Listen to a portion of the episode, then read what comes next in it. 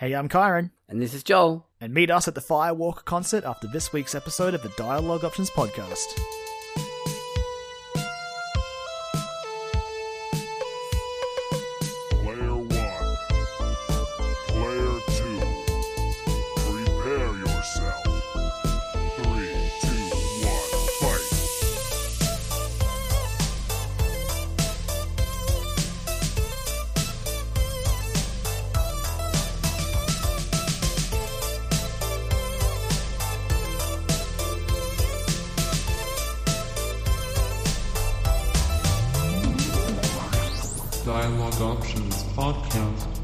Back, everyone, to another episode of the Dialogue Options Podcast with your ever faithful hosts, Joel McDonald, that is me, and as always, my very, very good friend and co host, Mr. Kyron Morrison. How are you doing, good sir? I am doing very well, Joel. Very well.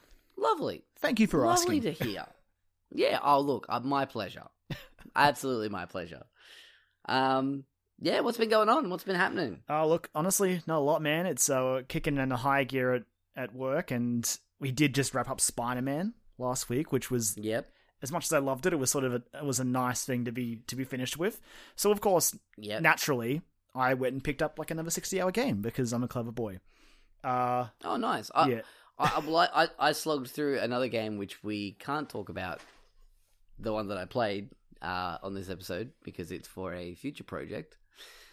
Tease, tease. Oh. Um, ooh. Ooh. um, but uh, I did play something related to it, uh, so Nice. we'll talk about that as well. But um, but yeah, apart, apart, from that, I haven't yeah, really been. Yeah, haven't really doing much. I've just been working flat out. binged BoJack, um, finished that now, and uh, that was an Yes, experience. That was yeah, a I finished- ride. Oh yeah, oh yeah. now I finished BoJack. Um, I started watching Maniac. I haven't gotten there yet. That's on my list. Quite, quite Yeah, literally, I, like- I, I added it to my Netflix list. Nice, nice. I, I'm I I'm like three episodes deep. I think. I think it's like 11, 12 episodes long, but um, it's interesting. I Okay. like it. I really do like it, but it's it's it's weird. It's super weird. Um, but yeah, I mean, it's by the guy who directed the first season of True Detective, which was awesome. the good season. Uh, and yeah, the- yeah, the, the the only season I think in most people's opinion. yeah, wow. Um, um, but also this week just got announced that he's going to be directing the next Bond movie in the wake of Danny Boyle leaving. So that's pretty cool. Should be interesting. Mm, yeah, he has a, definitely has a really good visual style, and I think it'll probably suit Bond fairly well. So I think it's good that they're sort of going with another offbeat director to sort of step into the shoes of Danny Boyle, who's definitely uh, got a, an interesting style about him. So Yeah, but you you, you know, Uh, also got this week, Joel. What we get? We got our we got our first Captain Marvel trailer, We did, yes. Oh boy, and yeah, like that that, uh, that shit looks good. like yeah, I was gonna say editing aside, uh, it was enough to get me Oh, yeah. excited for Brie Yeah. Larson as oh what's it is it it's Carol Danvers Uh, Carol Danvers, yeah. Yeah. Carol Danvers, yeah. yeah Um, have you? Okay, a couple of things about that though. Yep. First of all, the poster. Have you seen the thing about the poster? the cat yes Yes. So in the poster, there's actually a cat, like the butt of a cat, basically walking out of the shot. Uh, in darkness, you can't really see it unless you sort of zoom in. But once you know it's there, you can't not see it, basically. Um, but yeah, they are. It's uh, that, that's to do with the fact that um, Carol Danvers has a cat. She has a cat in the in the comics and things like that. So um, it looks like that might be a thing in this movie. Um, the cat, Cat in the comics apparently is like, yeah, well, like, apparently it's a, the cat in the comics is like a another like alien race, and apparently in like the canon of like one of the Marvel runs, um, Rocket Raccoon is the first one to figure out that it's actually an alien. Um, and I believe that the cat's name is Wookie. So, nice um, that which is great. I mean, they can they can get away with that too because you know they can Disney. So it's all under Disney um, exactly. So they they can definitely get away with uh with with uh, having that cat in there being called Wookie, which I thought was kind of neat. Um, but have you seen the other th- the, the the more controversial thing that's gone down on Twitter the last couple of days?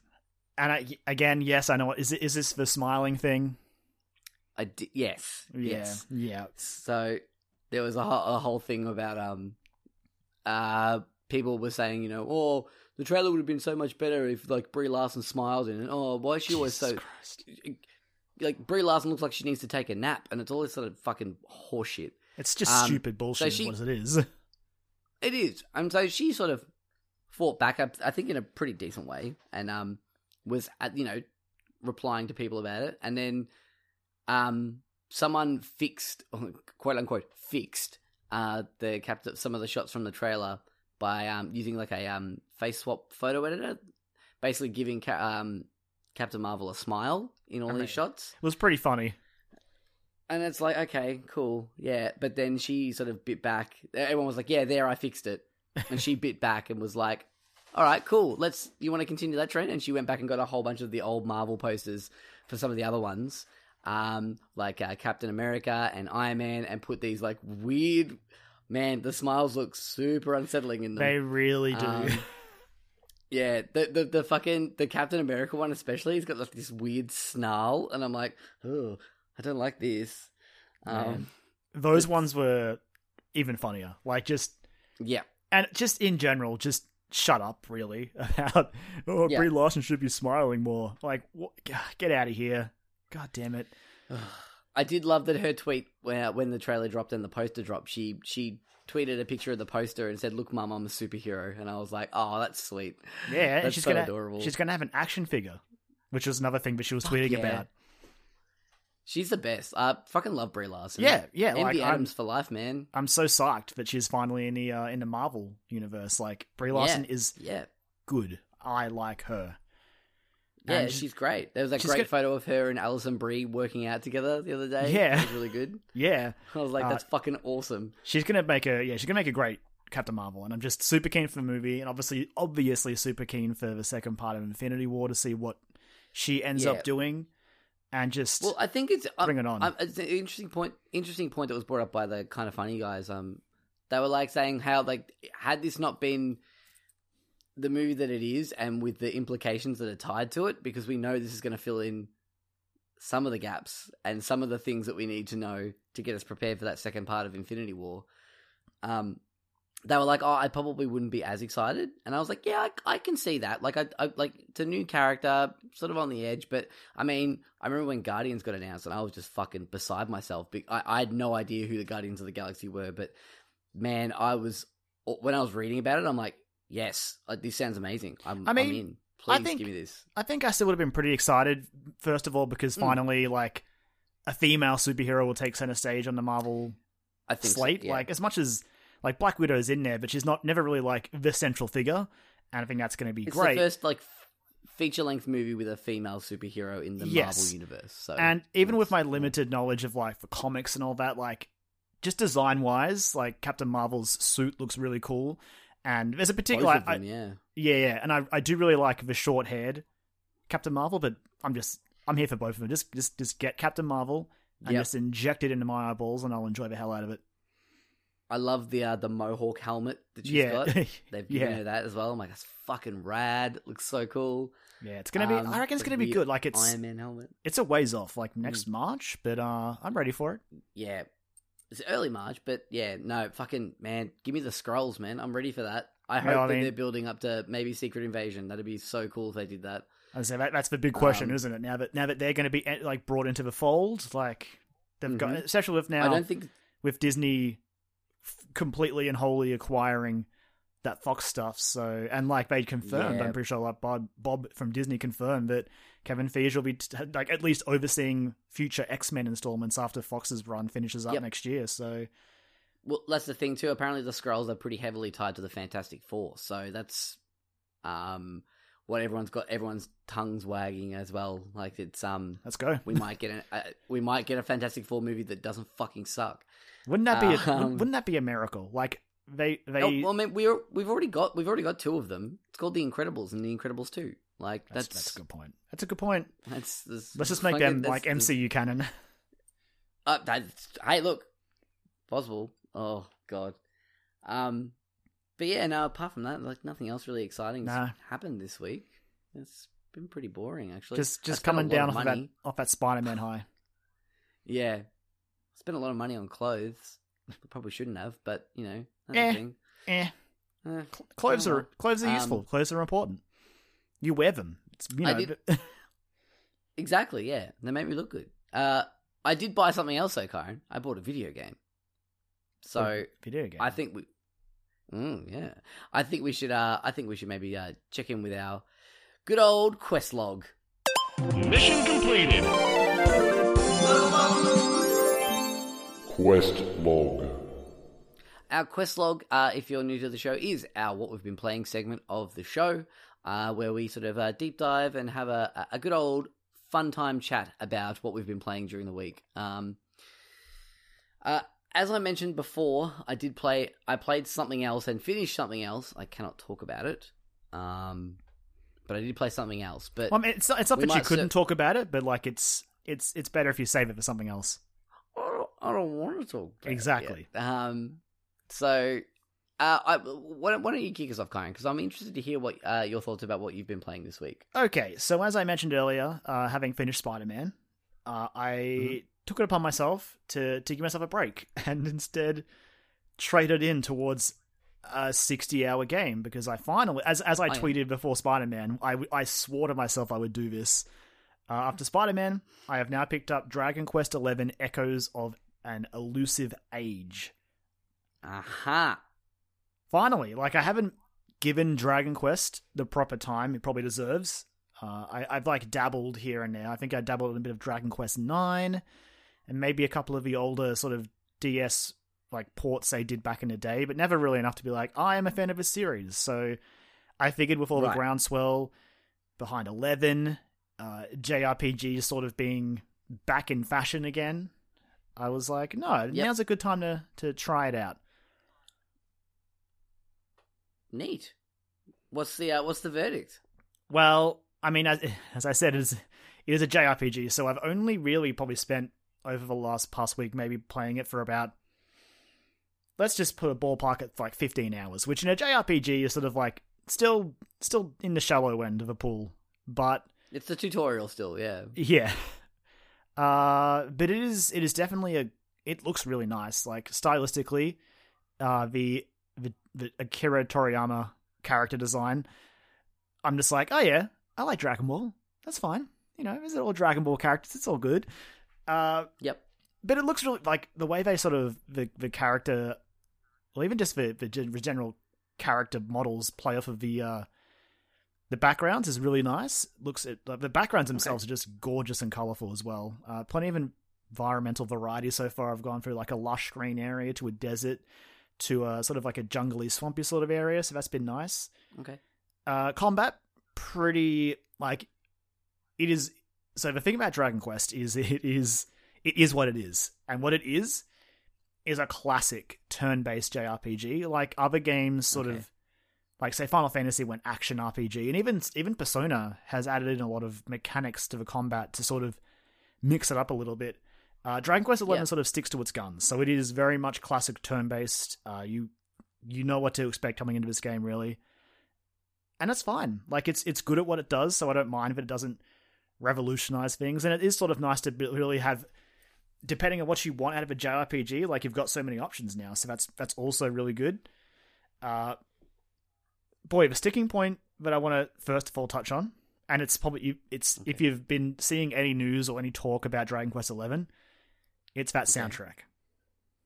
Yeah, I was going to ask about this because that was the one thing where I was like, oh, Yeah. hey. So the soundtrack isn't really orchestrated. If you haven't been keeping up with the news, it is it is essentially a MIDI soundtrack. Mm-hmm. Uh, it's like, look, honestly, generally, the music is still pretty good. Like the theme, the Dragon Quest theme is just a. Even as someone who hasn't played Dragon Quest, I still recognize that theme on the menu and was just humming along quite happily. S- There, there are just some sometimes in the cutscenes where the MIDI composition, or even just like the the actual tone of the MIDI itself, like the tracks don't suit what it's playing behind, and it's sort of it hasn't been terrible, but it hasn't Yeah. I, I feel like it could have been done better. And also, I had to go into the actual, the actual sound settings to turn the music down a bit because it is loud. Like, it is really loud. Oh. And I, I I remember like, seeing that from one one of the gameplay demos they showed because I was like, oh, I'll check out what it looks like in action, and it was like this cutscene that was sort of like had like it wasn't super heavy, but it was it had there was you know it was a bad guy talking, and Yeah. you know, the the good guy's trying to stand up to him, and it was this fucking jaunty little tune playing in the It is- background. I'm like, oh, It is weird. okay, and that, and that is a, Yeah. is something that I've that I've already encountered a few times, and it, it it does suck a little bit when it happens. But like generally speaking, the soundtrack's okay. Would I prefer it was orchestrated? Almost definitely. yep, It would definitely ha- again a lot of the cutscenes just are weird with the midis in there. In particular, I'm not sure if It's- it's the one that you saw, but like at the start of a game when you're encountering a character in like a throne room, it's like, ah, this isn't the music I Hmm. expected here. I don't know. It's just not what I thought it would play. yeah. I just I don't even think it's the fact that it's a, a, a MIDI soundtrack. Like, oh, it's definitely part of it, I guess. But I think the thing for me that what I've seen is that it just feels like the music choices are just all over the shop, and it just doesn't suit what's going on. And I don't know why they chose to do that. Who knows?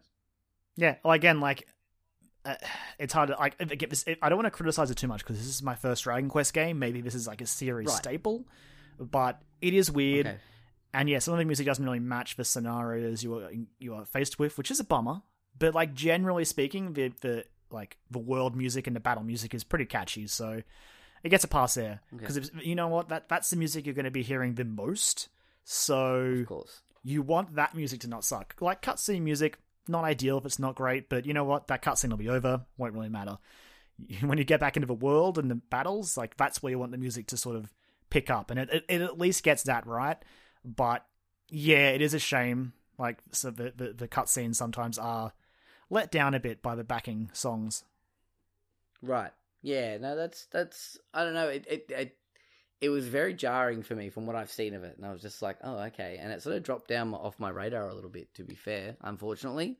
I mean, this game also was like it's got some weird stipulations with its soundtrack as well. Uh, you may have. I'm not sure if you've watched the Easy Allies review for it. Mm-hmm. Okay, so when with review copies, there was a stipulation with like showing footage of the game and playing music, like, and it was a it was weird. It was like you couldn't be playing full tracks, like full music tracks, if it wasn't showing continuous footage of that area on the screen or something like that. Okay.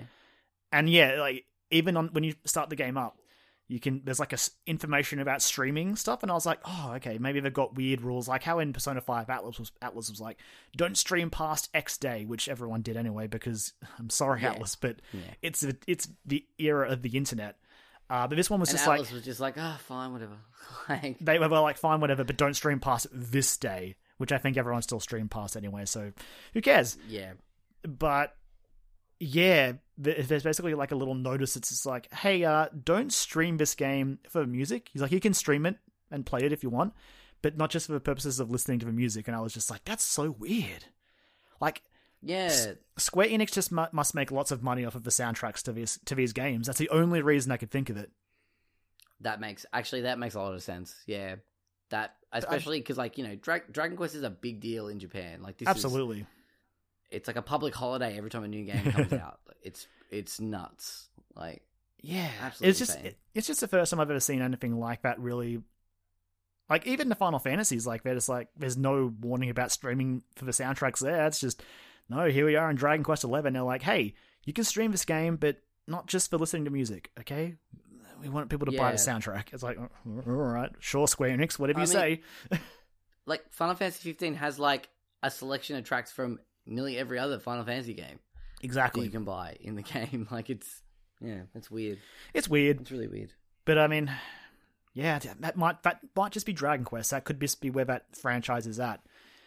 Yeah, Um, true. Story so far is again pretty traditional JRPG stuff like you're the chosen one and blah blah blah. Uh, there was a pretty Right. not a huge twist, but there's, there's just it was an interesting moment that actually did a pretty good job of getting me engaged early on. When they're sort of Okay. like because you you basically are like the chosen one, so you go to see the king to basically defeat darkness and yada yada yada.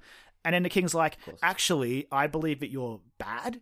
And you're like, oh, okay, let's Oh, that's again not a shocking twist, but you're like, well, look, at least this is something for me to chew on. And yeah, absolutely. basically, you get thrown in a dungeon and you have to like escape, and you're like, huh, okay. And during that cutscene, they actually he's actually like, oh, what village were you from? and you, you know your character says because you originally think that you're going to be like welcomed and praised and your village will be rewarded. Instead, he uh, actually razes your village, and you're just like, oh, okay, all right, this is where we're at right now. Like my village, I at the point I'm at, I don't know where anyone who was in that village is. So that's actually been pretty good motivation to keep going. I'm like, oh, that bastard, like, they did nothing. And he's just destroyed that village, and I don't know. They could be dead. Who knows? But uh, that was that was something. Apart from that, it's been pretty, again, pretty typical JRPG fare. Just rolling around the world, picking up party members and stuff like that. But uh, it still feels like early days to be going too deep on it. But what I will say is, I'm enjoying it more than I thought I would, which sounds weird, but Dragon Quest has always been one of those sort of series that I've always heard people praise, but I've never really felt compelled to take the plunge. Right. Okay. But uh, this time And it it's felt it's it always been right. it's always been a franchise too that's like hard to like not hard to but like slightly more difficult to get a hold of in the West. If Yeah. I'm not mistaken. Yeah. Well, because it always comes out in weird ways, and it's it. The sad fact is, is it's because of what's popular in Japan will sort of dictate what happens with this IP. So, for example, right. the last Nubbin entry was actually an MMO, which was Dragon Quest X, and we never got it over here because I don't know what. Dragon Quest, I don't want to say it does badly over here, but it certainly wouldn't have the numbers to back an MMO, if you ask me. And yeah, of course. but- Especially when like like World of Warcraft is World of Warcraft. still. Yeah, and if if you wanted to play a Square Enix um, MMO, you'd probably just play Final Fantasy XIV. So, True. Yeah. but uh, and true. then prior to that, it was Dragon Quest Nine, which because the DS was the most popular handheld or the most popular platform, Dragon Quest Nine was a DS game, whereas Eight previously was on PS2. So Okay. it sort of shifts based on what's popular. And of course, there's been plenty of spin offs. There was like the Dragon Quest Heroes games and Builders and all that, which I never really, Yep. uh, you know, gave a second look. But I'm enjoying Dragon Quest Eleven so far. I look forward to having more time this week to play it to sort of give a better, a better idea of where I'm at. But right now, I'm Cool. enjoying it so far. Neat. That's awesome. Yeah, fucking Uh, have you- JRPGs. have you- JRPGs are back, baby. Fucking JRPGs, man. Yeah, I, I actually sort of like vaguely give it give a shit now, which is I know it sounds really nasty, but I mean, like, I just never they were never on my radar until you know Persona Five makes me go, well, no, hang on, like that, these turn me around. Let's have a look. So I hope I'm- you I'm pick up a lot of the forgiving in that. JRPGs that come to Switch, like all those Final Fantasy games. Pick up some of those, Joel. Do it. Look, I actually I might because I've never played ten, and I've played most of seven, and I know the story basically, and I kind of know the story of ten anyway. But I'm thinking I might play ten. Um, honestly, if you if you and- if you know most of those, I would honestly recommend 9, 10, and twelve. Mm. I, well, nine and ten, uh, ten especially, but yeah, like nine, I might check out. Um, I still want to go back to my SNES Classic and play through six. Like, Six is oh, Um, six is so good. Yeah, I like uh, that's what I hear, and I I really want to play through that. So maybe if I get a lull at some point, I might hook that up again and um and give that a go.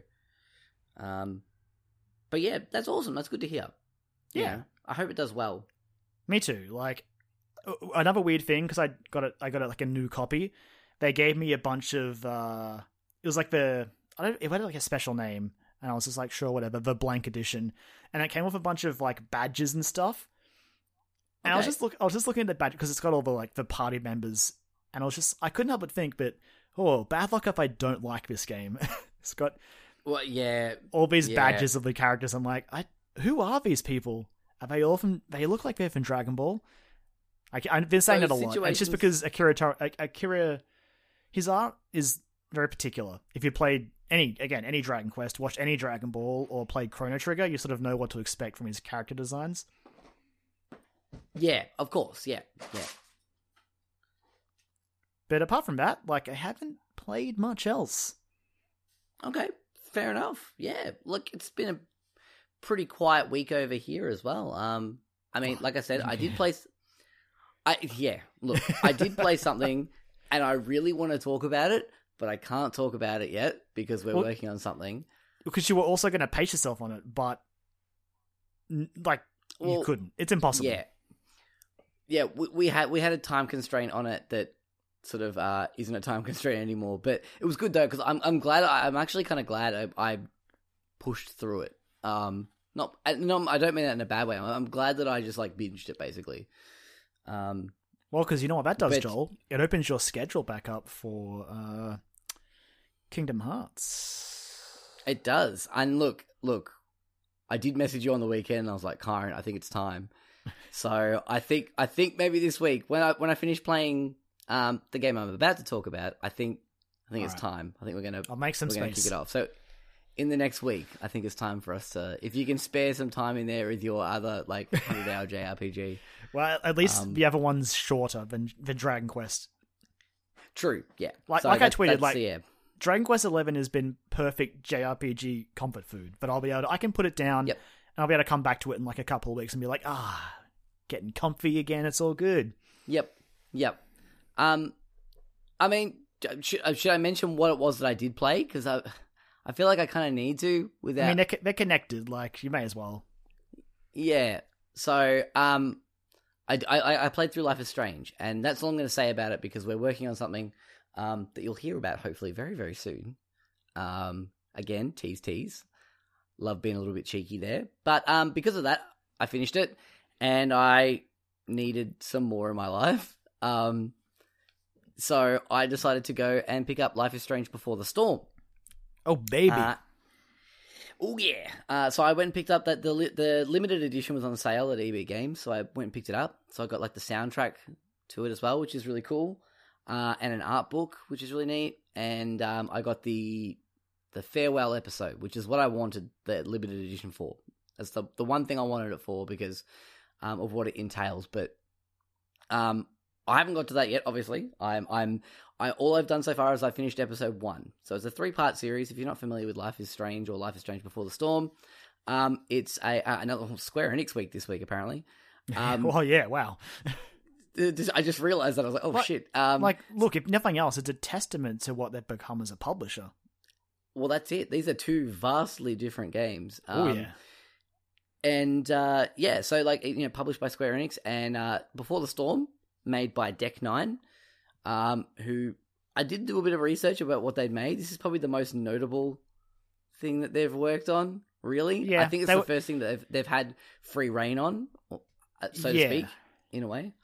Um, and it wasn't like I, I mean, I was going to say it wasn't tied into another series, but this is very much heavily tied into another series. oh yeah, it's a prequel. Um, yeah, so it is a prequel to the. Uh, it happens, I think, two years before um, the original Life is Strange, I believe, because it's or it's it in that be ballpark. I can't remember. it's like two or three years. It's 2010, I think, and I think yeah, no, because because Chloe's 16 and she's and uh, her and her and Max are both 18 in Life is Strange. Um, so yeah, this is a uh, is a prequel to the original game. So if you played that, you probably know what you're in for here. If you haven't, um, just think uh, a Telltale game, but with like more interactivity. And I know that sounds like a bit of a slight against Telltale, but it, it definitely isn't. It's just that I feel like Life is Strange has more game to it in a way. Um, Well, the especially that especially the first one. Yeah, especially the first one, um, with some of the mechanics in that. But um, but this one uh, is interesting because uh, there is a specific, you know, sort of supernatural sci-fi element that is a part of the first one. I'm just going to try and avoid talking about it as much as possible. So, um, but it, in it is tied to a specific character, and that character's not in this one. So, it's I, I remember when it was announced that people were like, well, well how's this going to work? Like, is it what's what's going to be because you play as Chloe, um, and everyone's like, well, what's the thing going to be? That what's the what's the hook basically? Among other controversies that we might touch on briefly, um, to do with with Life is Strange Before the Storm, but Yes, um, but basically, the way in this game uh, that it works, it is a like a, a narrative adventure. Choose your own adventure. Basically, you've got uh, dialogue options. A good name for a podcast. Um, to choose between, and um, you know, different choices that you make will have different consequences on the world, and uh, and and the overall story.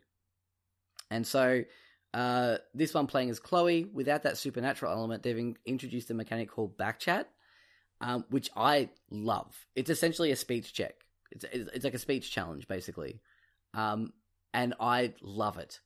I it, I actually forced myself to do one of them. Not force myself, but I did one of them when I did, probably wouldn't have normally picked that just as a normal answer, but just because I liked the mechanics so much, um, that I was like, I want to play with it a bit more.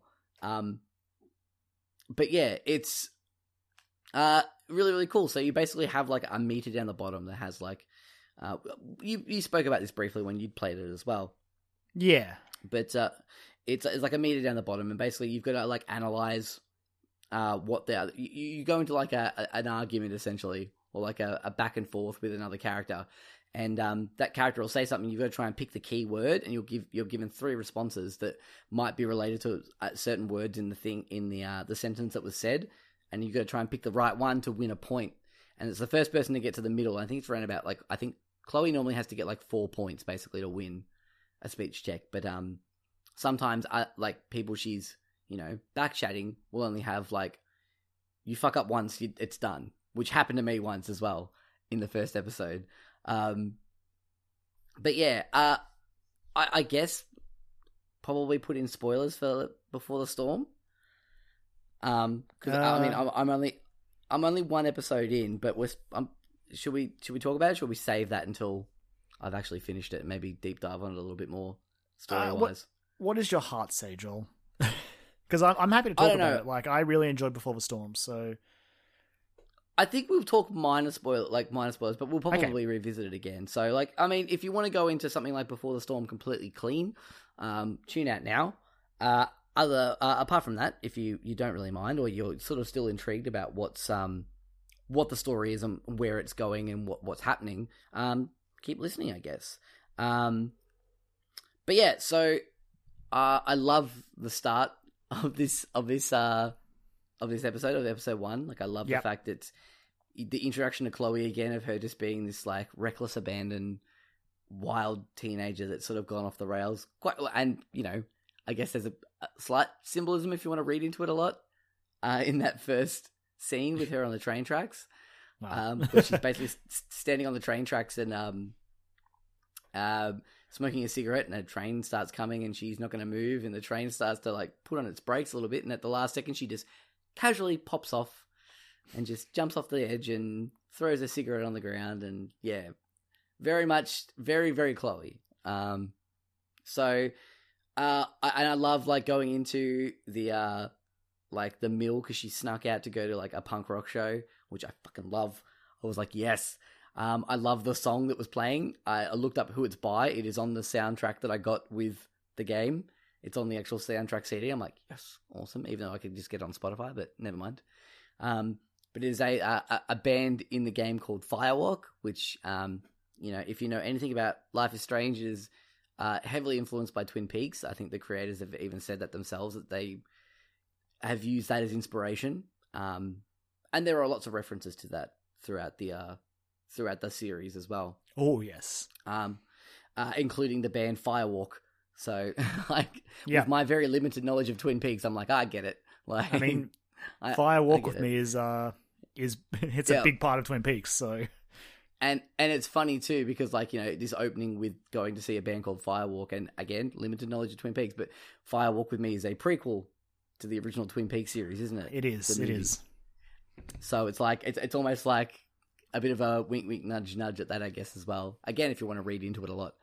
Um, but yeah, I love going through there, and um, it's basically like the story of how Chloe met Rachel Amber, um, who is a sort of, I guess, a pivotal character in in Life is Strange. She Without is an- saying too uh, much? Yeah, she she's important in a way To, yeah, yeah. So to she's dance um, around definitely to def- dance around the subject. Of course, yeah. She is she is a someone who is present within the story um quite a lot. And uh it's it's really interesting to see how they met and how their relationship and friendship and whatever began. Um and I'm really enjoying that as well. Um a couple of really like scenes that I wanted to point out as like quite noteworthy, uh, which were a couple, uh, one that I'd heard about a lot from a lot of people, um, and I was very excited to play. And I safe to say that it definitely lived up to my expectations. Um, there's a scene where Chloe's going to get like a, a DVD from uh, one of the girls at school. She wants a, a copy of uh, Blade Runner, which again important um, for multiple reasons. Um, I guess the sci-fi element and other reasons as well, which you'll hear about eventually. Um, yeah, so she's getting his copy of this this uh, this DVD, and uh, the girl she's getting it off is uh, is like being a GM for a, like a, a totally not Dungeons and Dragons tabletop RPG with uh, one of her other friends. So, um, yeah, so she's uh, that, then they invite her to play, and so you can you can flat out deny them, like like reject them and just say, "Nah, I'm good." Like, Yeah, if if you, you, are if you're a silly person, if yeah, if you're crazy. Um, but yeah, you can actually sit down and play this like, uh, like 15, 20 minute little campaign within, um, within Life is Strange Before the Storm, and I thought it was really neat because it it it works so well. Like it, the fact that the type of game that Life is Strange and and Before the Storm, or the type of games that they are, like fit nicely into this. It's almost like you know these those games were the like origin of that sort of style of gameplay. of well, yeah, like because when you think about it, like it sort of is. It comes down to like the GM's just like, okay, here's the scenario. What do you do? And Yep. then yeah, you pick from your options that you've got, and it just it does work well.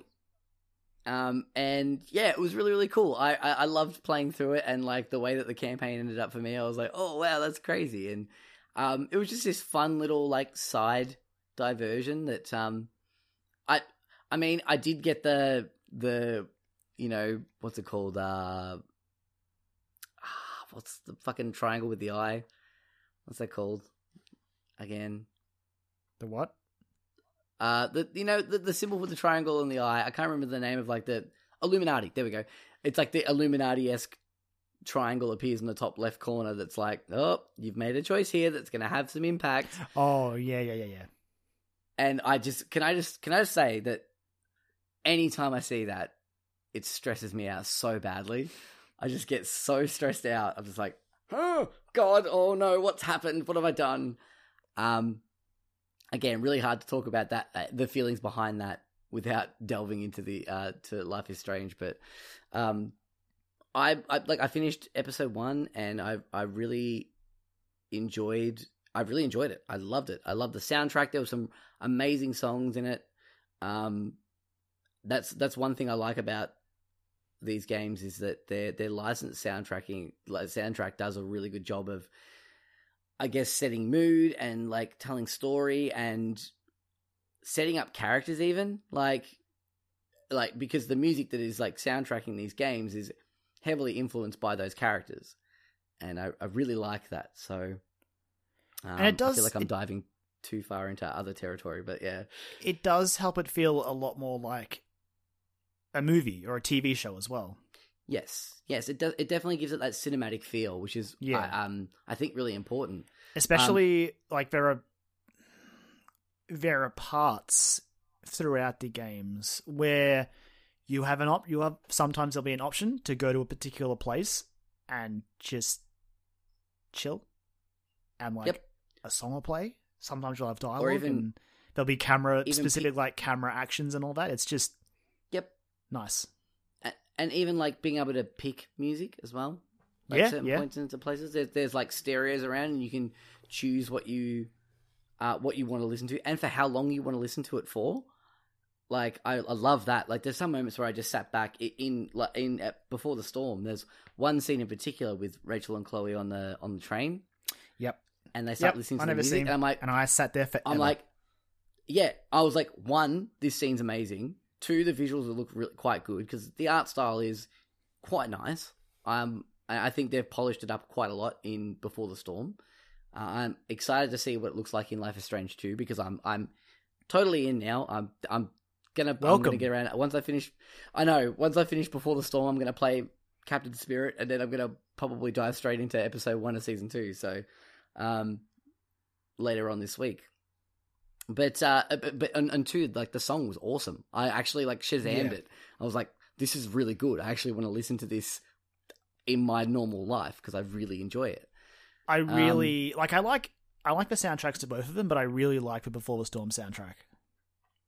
Cool. That's that's good because I, that's good to hear because I, again, I love the soundtrack of the first one. That's all I'm going to say about it. I I loved it, but um, yeah. And the other thing I want to talk about about it is, again, this will probably come up again in future when we talk about the first game at some point. Um, but the whole idea of like the illusion of choice and how sometimes it's it, it is hard to get that right sometimes and make it satisfying. Um, I feel like these game like the Life is Strange games do a really good job of that, of masking that, and making you feel like like it's it sets the standard very early on, and you know that at any point something that you've done could have an impact and have an impact in a meaningful way that just doesn't feel like a insert scene here moment. Yes. Um, Uh, it feels crafted very, very well. I just want to make sure. Are you are you checking out like Chloe's journal and stuff like that as you're playing through? Absolutely, I am. I, I love the fact that it is Okay, it is cool. written to Max. Yes, and I love Oh, that. It, essentially, and- she's writing letters to Max that she'll never send. yep, yep, Um, yep. it's a really cool way of doing the journal, and I really like that. Um, I like the graffiti stuff.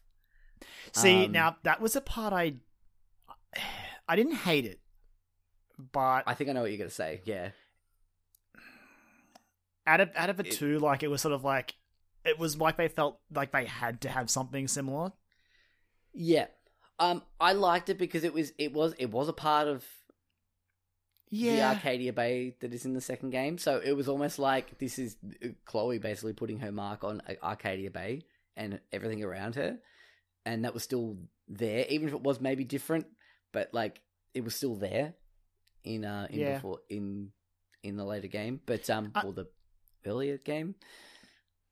I mean, sometimes it just felt odd. Like some of them were fine, and I was like, yeah, Chloe would definitely do that. But there were some of the graffitis that you'll come up against later in the in the season, and you'll be like, uh, I, I honestly just did that for a trophy.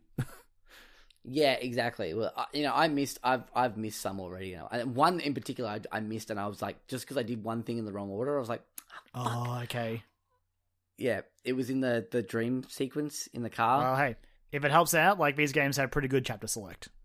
yeah, that's why I was like, yeah, um, if I wanted to go back through and get them, I probably will. But um, I uh, the, the the probably the last thing I want to talk about is the end of this episode. Well, most of the end of this episode. Um, the part where uh, I guess like Chloe kind of tries to open up to Rachel after Rachel witnesses something that isn't isn't great at all uh, to witness. It's not something you would ever want to see. Um, and yeah, Chloe tries to open up to her and like be there for her, and Rachel shuts her down. And what follows is like a bit of an argument, and then a scene with Chloe sort of just. And I, this is going to sound like negative when I say it, but with that just pure teen angst moment of like, I want to fucking smash everything around me right now Yeah, and she has a baseball bat and she does that. And I love that all the options you get, the, the face button options, are all just smash. So whatever Yeah. button you press, it's. Uh, and then the way that ends with like her at the I, and that reveal was, yeah. Again, without going into t- too much detail about like the second game or the, the first game, but the the game that takes place later on, um, the reveal of the car, uh, that Chloe's dad was in, I was like, oh fuck oh Yeah. my god like that's it was there the whole time and yeah it's very very cool yeah. um and and then just the way that she reacts to that was just uh, really really well done and i think the performances uh, by the voice actors which aren't the original voice actors nope. uh, uh, not at all. But and it was at first because I went pretty much straight from one into the other with like a maybe like a fifteen hour gap in between where I had to go to work and do some other stuff. But um, at first I was like, oh, okay, yep, that's different. But then after a while, I didn't. I'd adjusted and I was like, no, she's doing a very good job. she's doing a very good job at at being Chloe and with that snarky nature and, and that that Ashly Burch feel to it. See, Um, I was exactly the same. In fact, I would go so far to say that when when like when Before the Storm was announced, I, I mean I liked the first game, but mhm. I I was like, ah, prequel. So yeah, first of all, prequel set off warning bells. I was like, ah, really? Of We're course. going like pre Yep. the events. Then there was the voice actor stuff where it's like, okay, they're not even using the same VAs because of like the whole strike thing that was happening. And then it was Yep. by Deck Nine and not Dontnod, and I was just like, okay, hang on a second. Prequel, new voice actors, different studio. What's happening here?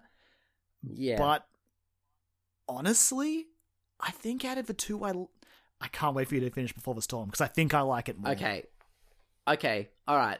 I I'm I I've heard a lot of people say that. I'm a funny story here, and um, she might actually be listening to this if she ended up going and checking out the, our podcast. But um, when I went in to go pick up Life is Strange, I'd finished the the first one at six in the morning that morning, and I had to work that night, like later on that night. So I had the day to sort of rest, and I went into work to go to work early, and I went to to EB to pick up this game.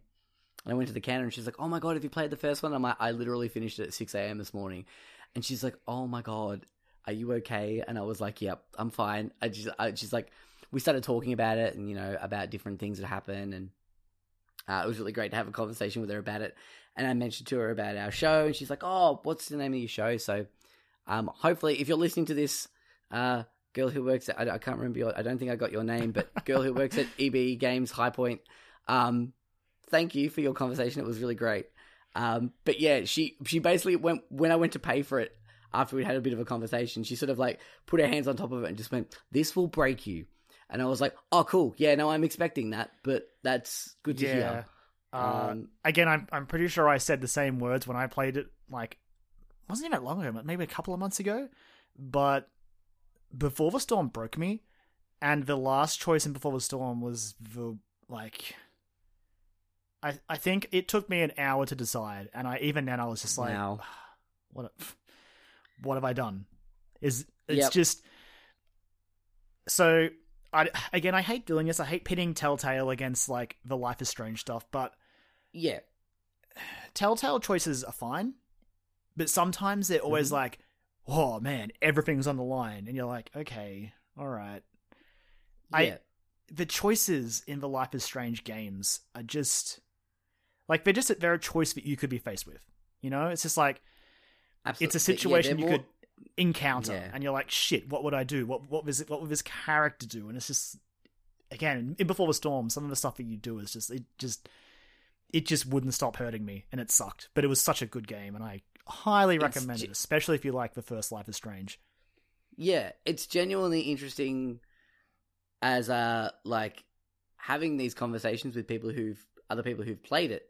Um so interesting fact, uh because when you finish if you've not played a Life is Strange game before, when you finish a a, a an episode, it'll um basically give you like a, a rundown of like um which a percentage of people in the world who chose what particular things at certain points in the game. Um but you can also switch it to your friends list and I'm not sure if anyone else on my friends list has actually played it yet. Um, but I know you have. But basically, Yep. for, at the end of episode one, all the choices that I chose were 100%.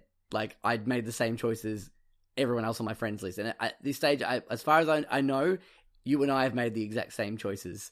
Um, I, in I'm curious one. to see if that if that sticks.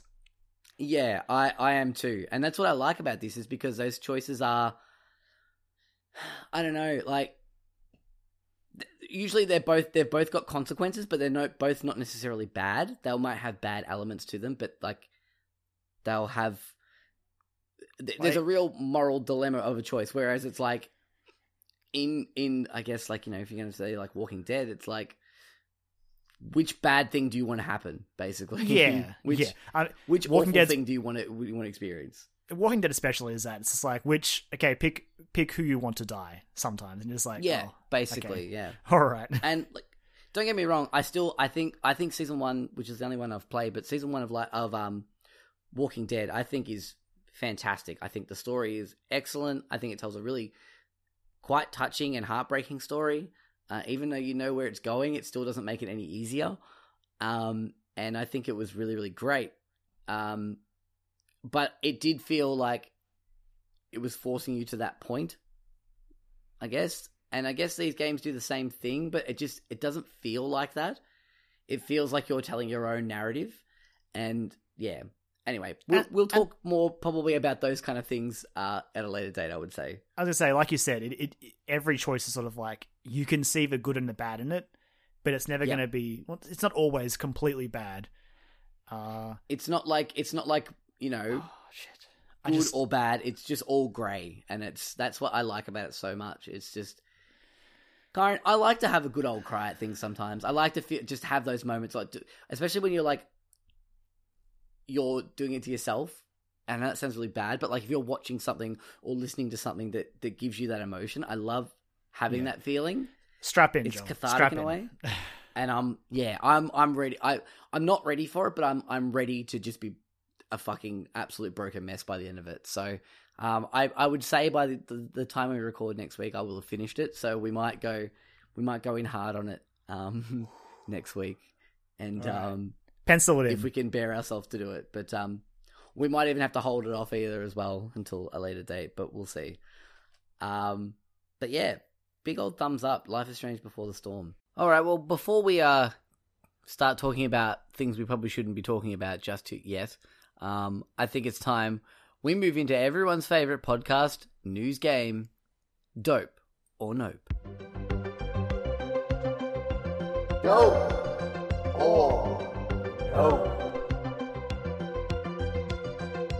Uh, if you're new to the show, Dope or Nope is the news segment of the show where we each bring news stories to the table uh, and we decide at the start, before we go into great detail with them, whether they're dope. If we both dope them, we talk about them in great detail. Uh, or nope. If we both nope them, we move on and never, ever, ever talk about it ever again. Uh, and if one of us dopes and one of us nopes, the person who doped the news story gets to uh, a very short amount of time to give us the uh, the shortened version of of the story. So, without further ado, we've got a few big things to talk about this week, um, and a couple of Definitely not little dope. Yeah, yeah, definitely not dope. Let's just put it out there. Like, but you know, we're probably still going to talk about those. But um, I want to start off with something a little silly, if that's all Oh, right. okay. Yeah, is that all right? Or do you want to do you want to do you want to go with the heavy stuff first? Let's, uh, uh, uh, let's go silly. Let's start silly. I just thought let's go with like a nice silly thing. Um, so this is over on ResetEra. Uh, I saw a forum thread that was just Coachella, Minecraft's first music festival, uh, was on Nope. this last weekend. I look, I look, yeah, I get you, I feel you, but man, I, I just think it's a kind of it's kind of funny and kind of interesting that they did a uh, like a music festival with a whole bunch of like I don't know many of the artists, but like you know, it would have been interesting to see, except for one uh, artist on there that was like one of the headliners, which is uh, Anamanaguchi doing a DJ set, which would have been Yeah, that's how I that's how I knew about it because they retweeted something into my Twitter feed, and I was like, "What the fuck is Coachella?" Oh, yeah, I love it, Coachella, and I believe. Hang on, let me. I just pull these up again. Um, I believe the names of the uh, uh, the stages were. Let's give me one second while I pull the story out. I closed it down a little bit too early. Um, the two stages were the Red Block stage and the Bedrocks stage. And I'm like, well done, well done on the uh, on the pun there. By just being able to flick uh, a couple of letters around, it actually works out quite well. Um, but yeah, that's I just thought that was kind of interesting. I just it, it caught my attention, and I'm like, huh, what? And so I looked into it, and I was like, okay, that's pretty neat. Apparently, the servers were pretty like slammed and it was crashing a lot, but you know. I might even check out and see if there's like a, a stream of it. Just to, I just want to see what it looked like. That's all. I'm just curious. But it's yeah. again. I'm not. I don't want to say it's not a cool idea, but it's just. I saw it and was sort of just like, but why? why not, man? Like fuck it. I, Why I not? guess. I guess. Why not? I half expected fucking deadmau5 to show up there because he used to play a lot of Minecraft. So, anyway, but yeah. Anyway, that was my first story. Nice and easy. Get it out of the way. All right. So this week I'm bringing a story, a story, a simple story. A story of a company that was just like, "Oh man, I'm to copy that kid's homework." And it's uh Sony and their PlayStation Classic. that was actually one of my other stories. So, uh, I mean, eh, yeah, it's dope. We probably won't be able to talk too much about it, but um, because we don't know a whole. Well, I mean, we know enough about it, but we don't know a lot about what's going to be on it. So it's a dope from me. no, But- we don't. Yeah. Well, I mean, a lot again, a lot of that story is in the headline. Basically, Sony announced a PlayStation Classic, which is true to the name. Like, because I mean, Nintendo didn't start selling retro consoles loaded with games. There were Sega ones before the, the NES Mini and all that. yeah, all those knockoff But- Sega ones. Yeah, that weren't. They were Yeah. licensed, but they weren't really licensed. But yeah, Yeah, but like this one being a PlayStation Mini, much like in the same vein as the NES and the SNES Mini, it's just Mhm. sort of like, okay, I mean, I see what you're doing, yep, yep. And but like, uh, yeah. so yeah, the fact that the pack, the, I, I, li- I like the fact that it's continuing the trend of like making the packaging just like a smaller version. Like Oh, it yeah. looks like the Look. original box, which is pretty cool. I do love adorable little video game consoles and boxes. Don't get me wrong. Yeah, yeah, absolutely. Uh, but yeah, so the PlayStation Classic is going to launch this December on December third. Uh, it'll cost about 150 Australian dollars. I'm pretty sure I was seeing the price. And it will come preloaded with 20 games. Most of the games are a secret. The only ones we know are Final Fantasy VII, Jumping Flash, Ridge Racer Type 4, Tekken 3, and Wild Arms.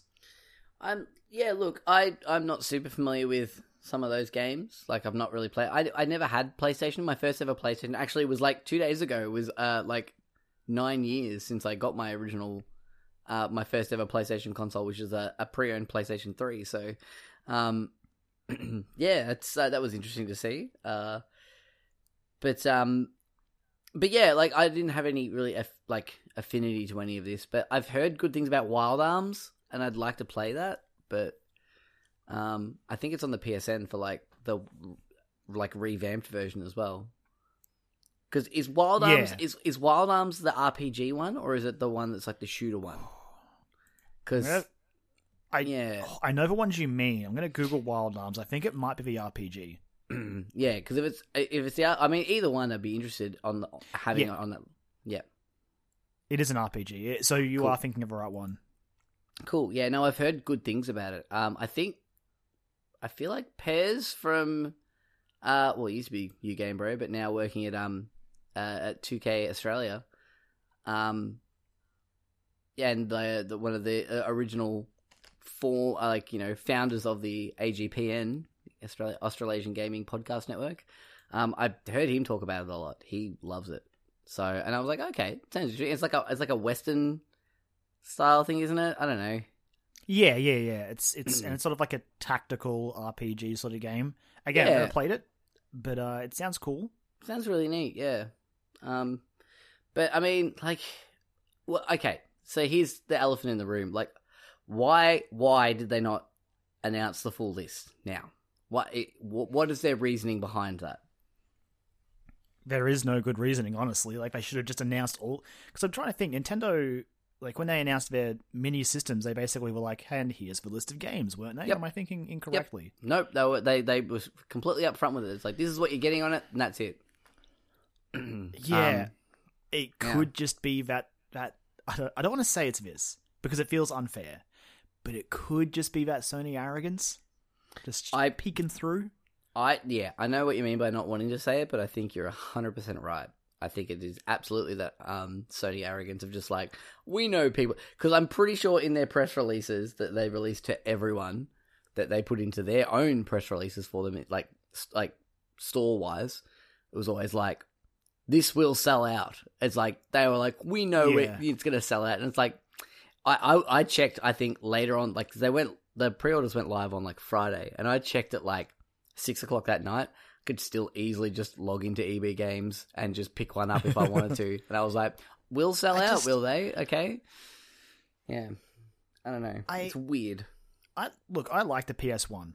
Don't get me wrong, but I don't so the, the, the Nintendo and the Super Nintendo was I don't know. I feel like even if Nintendo tried to capture this magic again with the 64 Mini, which we will touch on later, I Yes. don't. I mean, it would probably sell, but like I feel like the Nintendo and Super Nintendo were like a really special case because those are true classic systems, like retro systems, and I know Yeah. it's weird to distinguish like is PS1 retro because technically it is. Geez, it's, it's Yeah. over 20 years old now, isn't it?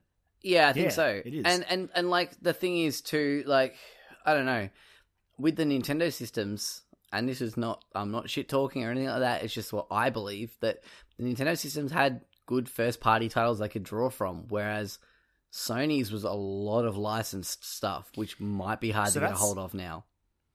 that that begs the question, doesn't it? Like, what are the other games going to be? Exactly. Like I mean, know, I know you know what you want to be on there, but will it be on there? Exactly. Like that's the thing. Like, and even with the, even with like ones that were like those console exclusives, like Crash Bandicoot and Spyro, they've one's got a trilogy of those games out now that are completely remastered, and the, the other one's got one coming in the you know yeah, next few months. So. Would what would be the point of putting those on there when you've got those ones, especially with Spyro coming out like just before it? What's the point? I just yeah. yeah, Uh, Nintendo got lucky, and uh, they didn't not so much. I got lucky, but because you could easily level those same arguments at Nintendo if Absolutely. the Switch had any sort of virtual console, but it doesn't. So absolutely. they were yeah. in the clear technically with their stuff. Yeah, and like, I mean, I, I see a lot of people out there that are like, "Oh, fuck yeah, Tekken 3. and I'm like, I was never into Tekken. I've played one Tekken game in my life, and I'm pretty sure I played it for like two days and took it back because I was like, I is- have I seen- don't, I don't like this. Like, I've seen some excitement for Ridge Racer. eh, oh, that's good. I, Ridge Racer would be interesting to play. I'd, I'd definitely begin to that. You know, it's arcade racer. You know, and also And of- Ridge Of Racer. Yeah, Ridge Racer. And of course, Final Fantasy VII. But at this Yeah. point, I mean, I already own it on PS4, so I'm good there. Yeah, And it's coming to Switch next year, so I'll probably pick it up on that. I don't really Having need a, a- mini PS1 to play that game. yeah, exactly. I just don't. Like if they can draw from some of those like really like left of field titles, like something like a Wild Arms, which does have a big cult following, and that some people may have missed. Hey, but uh, even Sony, then, is yeah, get on the phone to Capcom, right? And you get Dino Crisis on this thing, and Ah, then we okay. might talk. all right, okay, I'll get behind that. What But about honestly, get Dino get Dino Crisis on the PS4. Actually, forget that. Just forget the PlayStation Mini. Get it on the PS4. Just do Like- that. even even getting on the phone to Capcom, like you know, putting something like Resident Evil on there. I mean, Joel, we do. yeah, How? So okay. Imagine being Capcom, right? yeah, And you're like, oh man, people are gonna exp- like this is a PlayStation One classic. They're gonna experience a classic Resident Evil. mm-hmm. Do you pick one? Like, do you? Let's be honest here. yeah. Oh well, Just You know. take a look at this. this looks like you almost became a Jill sandwich. you, Um, master of They're unlocking. Like they Yeah. they put Resi two on, but even then, Resi 2's got a remake coming Yeah. out next January. So, So, Resi so three. you, I, was don't gonna say, put fucking Nemesis on there. Like, sure, why not? Fuck it. but I, I am I'm willing Ben to bet can- money Ben- that the Nemesis remake will come after two. Yeah, absolutely. I think so as well. Which would be, I, I, I'm, I mean, I'm not going to play them, but it would be interesting to see what Nemesis looks like with updated visuals, like how grotesque Oh, and yeah. how fucked up Oh. that. Yeah, and that no, thing chasing you. yeah, because that motherfucker looks terrifying as is. Like, oh, Oh yeah, giving absolutely. me chills just thinking about looking at Um, like box art for it. But yeah, But I- yeah, I- like I don't know. Well, is there anything else? Uh, uh, you know, Dino Crisis. That's a good pull. Um, like like that's left field. Croc. yeah. I Let's mean, get, let's get Croc on there. I mean, Konami love money, and like Metal Gear Solid One, like the original Metal Gear Solid, is a is another one of those like PS One classics. It is a And it what's another big one? Uh, ooh, Silent Come Hill. on. Well, that's yeah. Okay, actually, yeah, that's another one. And what's another one? Oh, I'm trying to think. Uh, Castlevania Symphony of the Night. Oh, is another there big you one. go. That's I think Those are yeah. three big Konami PS1 games. Well, there there was that. um Wasn't there like a ratings? There was a trademark for yeah, Yeah, for Symphony of the Night and Rondo of Blood. I'm pretty sure. Yeah, which because there was those rumors going. It was listed for PS4 and Xbox One, but there was those rumors going around that there was going to be like maybe a Switch collection to coincide with the Simon Belmont coming to um Smash. Which would make sense. Makes sense. Yeah. um, I just look. I get yeah. this, but I'm just not sure how excited I am for it. But that could just be I'm not the audience for it because Well, that's the thing. I know at least three people I work with that have pre-ordered them, and like I came into work because they know I like video games, and they're like, "Fucking PS1 classic," and I'm like, "Yeah, cool." Like, what are the games on it? They're like, "Oh, I don't know, I don't care, but Tekken 3's on it," and I'm like, "That's cool." Like, I just was never into it. It's not for me. Like, it. There's nothing there And that's making me go, "Oh, okay," because I have no affinity and no attachment to the PS1. And here we go. Here, I'm just going to say it. I'm going to say it right now. I'm going to put it out there. And it's going to, again, it'll come up again if we ever talk about a Nintendo 64 Mini. So the Super Nintendo and the NES, you know, they got that, they got that sprite work, Joel. And they have Mhm. aged wonderfully. Absolutely, Early especially 3D in HD. games have Mhm. not. No. No, they have not. Like looking at like when they were showing off the trailer, and I'm like seeing Ridge Racer, I was like, oh, okay. Oh, And look, I, I love Final Fantasy VII, but Yeah. yeah, yeah, yeah. it's it it, it hasn't aged. aged. well. Yeah, it hasn't aged well. Um, I don't know. yeah, I don't know. I really, yeah. Although- Did you see the um the Xbox tweet about all this? oh, the the backwards compatibility one. yeah, Yeah. Although it would be pretty funny for them to release like a mini version of like the original Xbox One, of the uh, Xbox. but but the controller is a Duke. oh my like god, the controller ti- is a console. That would be fucking hilarious. Like that would be just it'd be like two of the console next to each other would be one of the controllers. just you could probably fit the Xbox, you know, stuff inside a Duke. you probably could. Oh man, imagine that. You just plug it into it's the Duke controller is the console. You just plug it into your TV. That's not a bad. That's not a bad idea. That'd be pretty funny. Although multiplayer stuff would be pretty hard. I don't know. Anyway, It, would, it wouldn't be ideal for multiplayer. no, no, you'd have to have some sort don't of other I- I- dongle attachment to it. I don't know. I just found the the Microsoft tweet funny. Yeah, that was really funny. Um, but yeah, I I don't know. It's yeah. I I thought about it. I was like, oh, maybe, and then I was like, one hundred fifty dollars. I'm like, uh. And then I sort of thought about it, and Yeah, I'm like, know? I'd just be getting it for having it, like for like for getting its sake. And I know a lot of the people that you know, those three people at work that were really excited for it. They're a lot younger than me, and they're all like, "Oh, it was like the first console I had," and I'm like, so. It's their Super Nintendo, basically, like for us. yeah, like I said, And I'm like, I get that. That's That's totally why. I get it. Yeah. And that's fine. Like, totally fine. But, you know, I just think, yeah, for people like us, we, we sort of saw it and we're like, huh, okay. All right. And Neat. I I know that a, a lot of PS1 games didn't use them, but I don't like that it's not the analog stick controller that comes with it. Yeah, it's like the original. Yeah. Yeah, not crazy about that controller, honestly. No, no. Anyway, it's probably going to sell a lot. I don't know. Oh yeah, Sh- shall we do some research now and see? Let, let's just have a look live on the show. See if I can go to EB Games and see if are I you can gonna try and pre-order pre-order one? I'm not going to, but like I'm gonna see if if they're available to do so. One per customer. We will sell out. Still available to pre-order. So Oh, there you um, go. I went to check Big W because I know that we will like Big W will also be having him like one per customer online only, but the site's down for maintenance. Go figure. Oh, okay, cool. Yep, no. Um, yeah, no, it's still there. You can fifty dollar deposit. You can you can own one of those. So I'm we also checking uh, sell out. sell out eventually, maybe. They hope. It seems like JB you can still pre-order as well. So there you go. Mm. I mean, let's be real here. It could simply be them making enough of them, unlike Nintendo really does. Yeah, but the fact like that combined, like though that that there, being able to still pre-order it, combined with the fact that we still don't know all the games, I think a lot of people are just like, nah, I don't know yet. I'm not sold. So Uh, hopefully, in the next actually- com- you know, yeah, Sorry, I just wanted to say uh, kudos to Sony for making their controllers USB.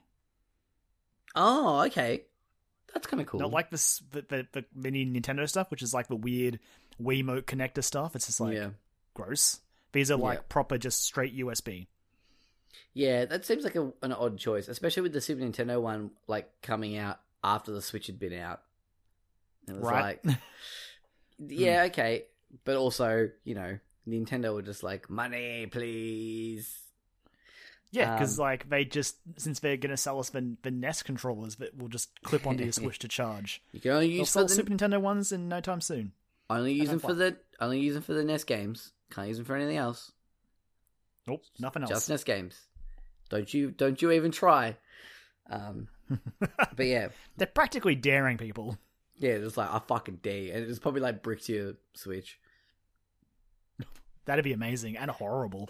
and also fuck you a little bit. But anyway, um, yeah, cool. Well, I you know, PlayStation Mini. yeah, let us know if you got one in the heat of the moment or in the, the, the rush to get them.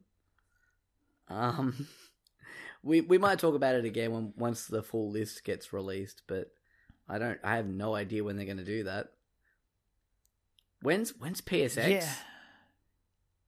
After December third, it's after surely. December third. Yeah, it will be because Game Awards are always in the like first couple of weeks of Yeah. December. So, So, like, mm, I- I guess I'll just Mm. put out a press release in a couple of weeks' time, and I'll have a full list. But why not just do it now yeah, to really drive such a- those day one pre-orders? it's such a bizarre thing because like I just I don't there was nothing that like like like I said the the one high like super high profile game in my eyes that I feel is like Final Fantasy Seven, but you can play that on a fucking graphic calculator like you can play it it's on everything. It's on everything. I play it on a Casio watch. Like it's it's the Minecraft of JRPGs. It's you know you can play it everywhere, but I don't know. People are out. Some people are out there are excited, and good for them. Um, yeah, like again, I'm sure I'm sure they were looking at us weird when we were getting excited over Super Nintendo Mini. Like, yeah, they're all, well, like oh, I look want at all the games, like yeah. like 16 bit games. It's like yeah, okay, fair enough, fair enough, oh, how many Mario games can you play? I'm like, all of them. So fuck you. Um, because they're all magic. they are all magic. Even the one that we don't really talk about that much was still okay in its own right. that one was still fine, but that's not even on it, so we don't have to worry about it. Um, Not an issue. not an issue. Uh, cool. All right. So, my last story, like, I've got one, ne- like, one story that I haven't talked about, the other one, well, the, that you don't know about anyway. Um, uh, well, you know about it. Never mind. But the, the big one that we're going to talk about, I'll save that till last because just in case you've got a I think yeah, more. we do we do those last now. Yeah. Um but uh another interesting little tidbit came out this week. Uh an animated Diablo series is coming to Netflix. So, you know, this is the moment where we cross over with uh hunting seasons for a little bit. And uh I'm so I'm so I'm so torn. I'm so torn, Joel. so torn. I'm gonna dope it despite me noping it pretty hard in my head. Yeah, look, okay. So basically what happened was um uh Variety in America reported this is over on the Kotaku article, they've got a report about it. But they said um uh it was a, a, tweet that was put out there by uh what is it, Boom Studios founder and Hellboy screenwriter Andrew Cosby, um, saying that he was in final talks to write uh, an animated Netflix adaptation of Diablo or a Diablo series. Um, this sort of uh, this doesn't really surprise me after seeing the reaction to Castlevania, um, and then sort of The Witcher going ahead as well. I know The Witcher stuff's based on the books, rah, rah, rah, all that kind of jazz, but um, yeah, this was like okay, this makes sense, and I mean. I mean- you seems like you've got something to say about it. So, well, okay, so it's un it's it, what I'm gonna say is not fair because this could pave the way to it. But dudes, you picked the wrong series to do an animated Yeah. series on. absolutely, Yeah, I think so. I think Uh, I yeah. love I love Diablo. Diablo is fun. A fun game where I blow up demons and get good numbers out of them on my loot. yeah, I story wise, like it's got story, it's got characters, but I don't know. I mean, to be fair, they put, they could definitely make it interesting. And maybe Yeah. Blizzard just thought was this was the easiest to sell. It is odd that it's not even like a Warcraft series. That's what I would have picked immediately. actually, that's true. Yeah, Warcraft would have been a good pick, but maybe they Even were looking at StarCraft. Actually, StarCraft would have been fucking. That would have been dope. Doing like a cool Right? sci-fi anime. Oh man, now I want that. See, because and I probably it's probably nothing to be scared of, nothing to be worried about. I really liked the Castlevania series, and I worry if because they're going to be similar in tone, right? They're going to both be gory video game action series, and I just I don't know, I don't know how much if Netflix wants two of the same series, and if if I lose Castlevania for Diablo, I'll be so bummed out.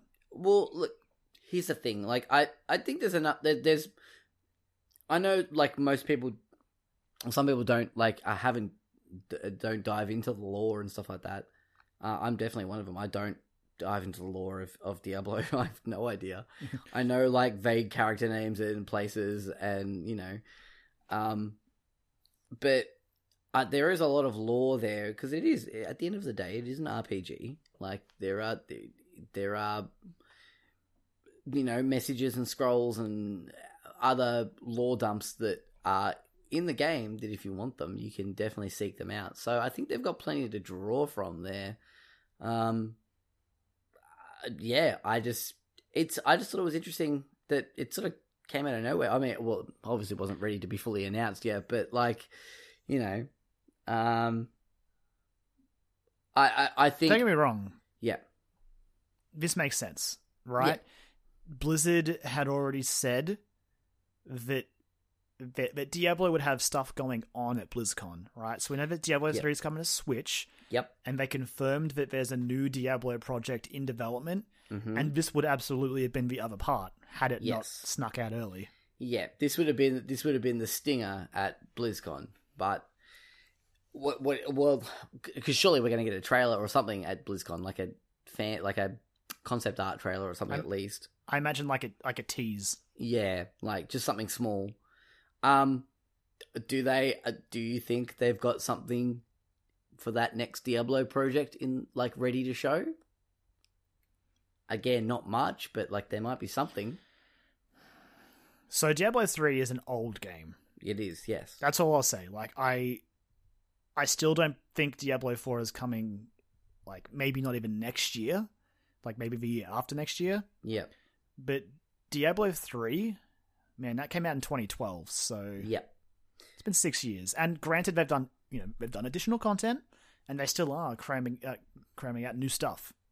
yeah. Cranking it out and still keeping that game going, but I want to believe that we'll see something so hopefully something s- substantial for Diablo 4 because I'm so excited for a new Diablo game. I'm ready This- for it.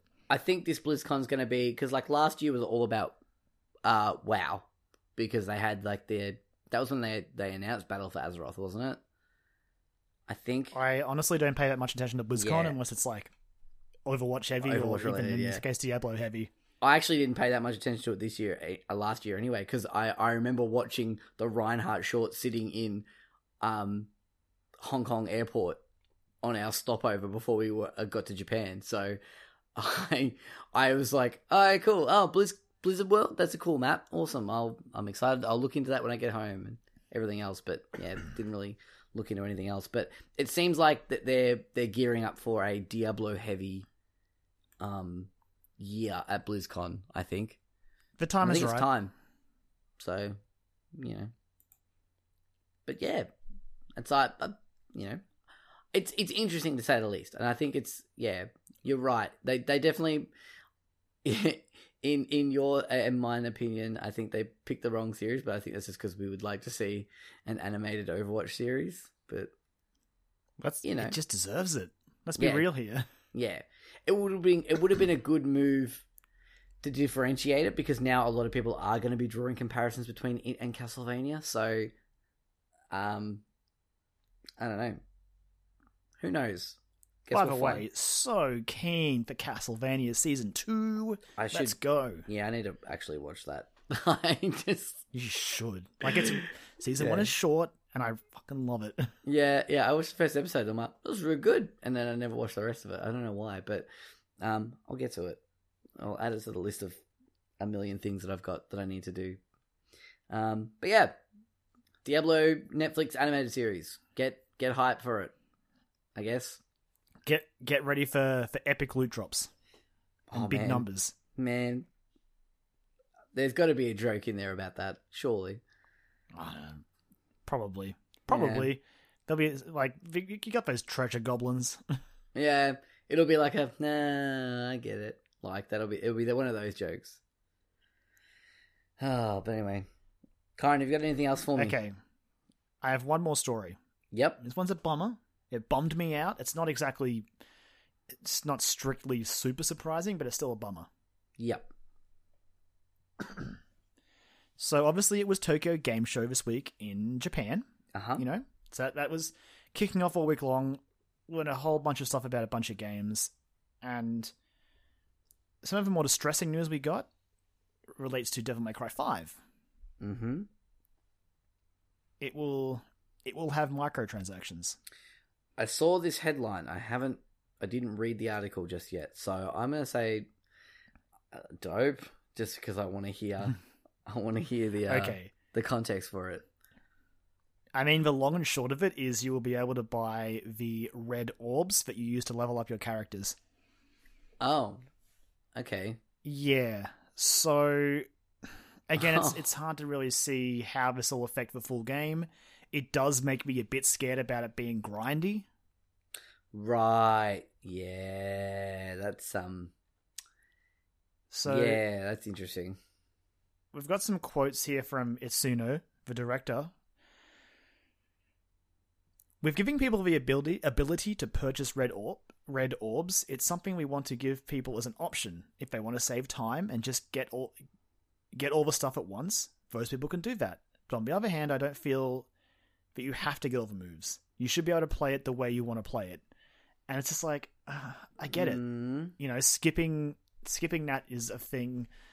I don't know. It's gonna be because as long as it doesn't make leveling up tedious and you know drag it out, then I I won't mind too much. But it's not a good sign having it in there.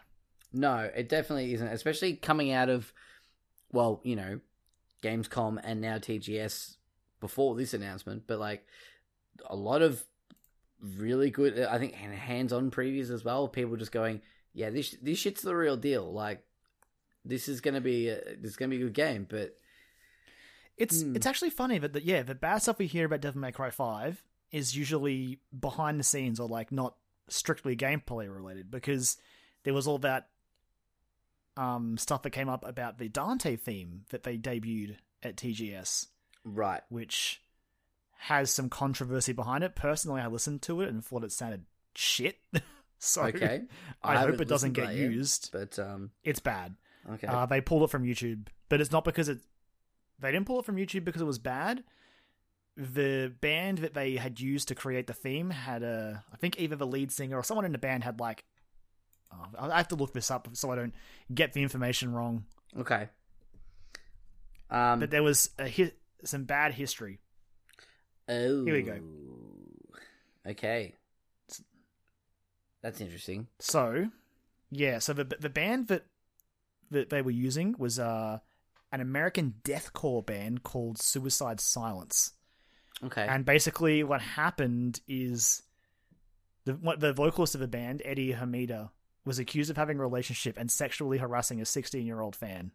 The sexual harassment included pressure for nude photos, but Hermida claimed he waited until she was 18 to ask anything sexual, and that she lied to him about her age. oh, because so that makes it better. That makes it better. Yeah, Yeah. I know, oh no, I right? waited. So that, Well, so that whole mess came up. Anyway, let's not Um, go. that's a whole that different thing, but it's, hole. Yeah, it is interesting to. Fi- it's interesting to yeah. Devil May Cry is like yeah, the gameplay is really good and all this, but now it's got microtransactions and then there's this this band controversy. Plus, the song is shit in my opinion. okay. it's just not, it's not. So, "Put My Devil Trigger" is a great song. It just Oh, is yeah. awesome, and it just I think it just feels right. it's the right amount of cock rock. Like it's the it's that it's like that anime cock rock where you're like, yeah, this is what I needed to hear. Like, it's, yeah. yeah, But if, Yeah. if you can find a copy of the song, it's called Subhuman. I'm sure someone's re-upped it somewhere on YouTube, and it just isn't. It isn't what I want. So I'm hoping after after this controversy, it won't be in the game. But I guess we'll see. But yeah, between that and the microtransactions, Devil May Cry 5 has not come out of Tokyo Game Show completely unscathed. yeah, yeah. Uh, that's um, that's disappointing. But I mean, Yeah. th- like, I- mean, speaking of t- Tokyo Game Show, there was some cool stuff in there. I mean, th- I mean, it's not a huge surprise or anything like that, but I think his performance is cool. Troy Baker's going to be in Death Stranding.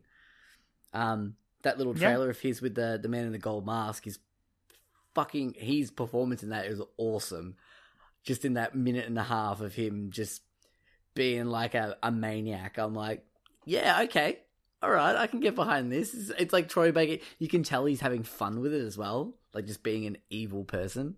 Um, so yeah, that was cool to hear. Um, yeah, well, there was something else from T- TGS that was really cool. I, I mean, there was a few things. Uh, Yeah. I was trying to think. There was, There was a something very disappointing Phoenix Wright panel, which was crap. oh, okay. which Capcom said it was unmissable, but all they announced was a trilogy, like the the Ace Attorney trilogy, which has been re re released multiple times, will be coming to all platforms like PS4, Xbox One, PC, Switch, etc.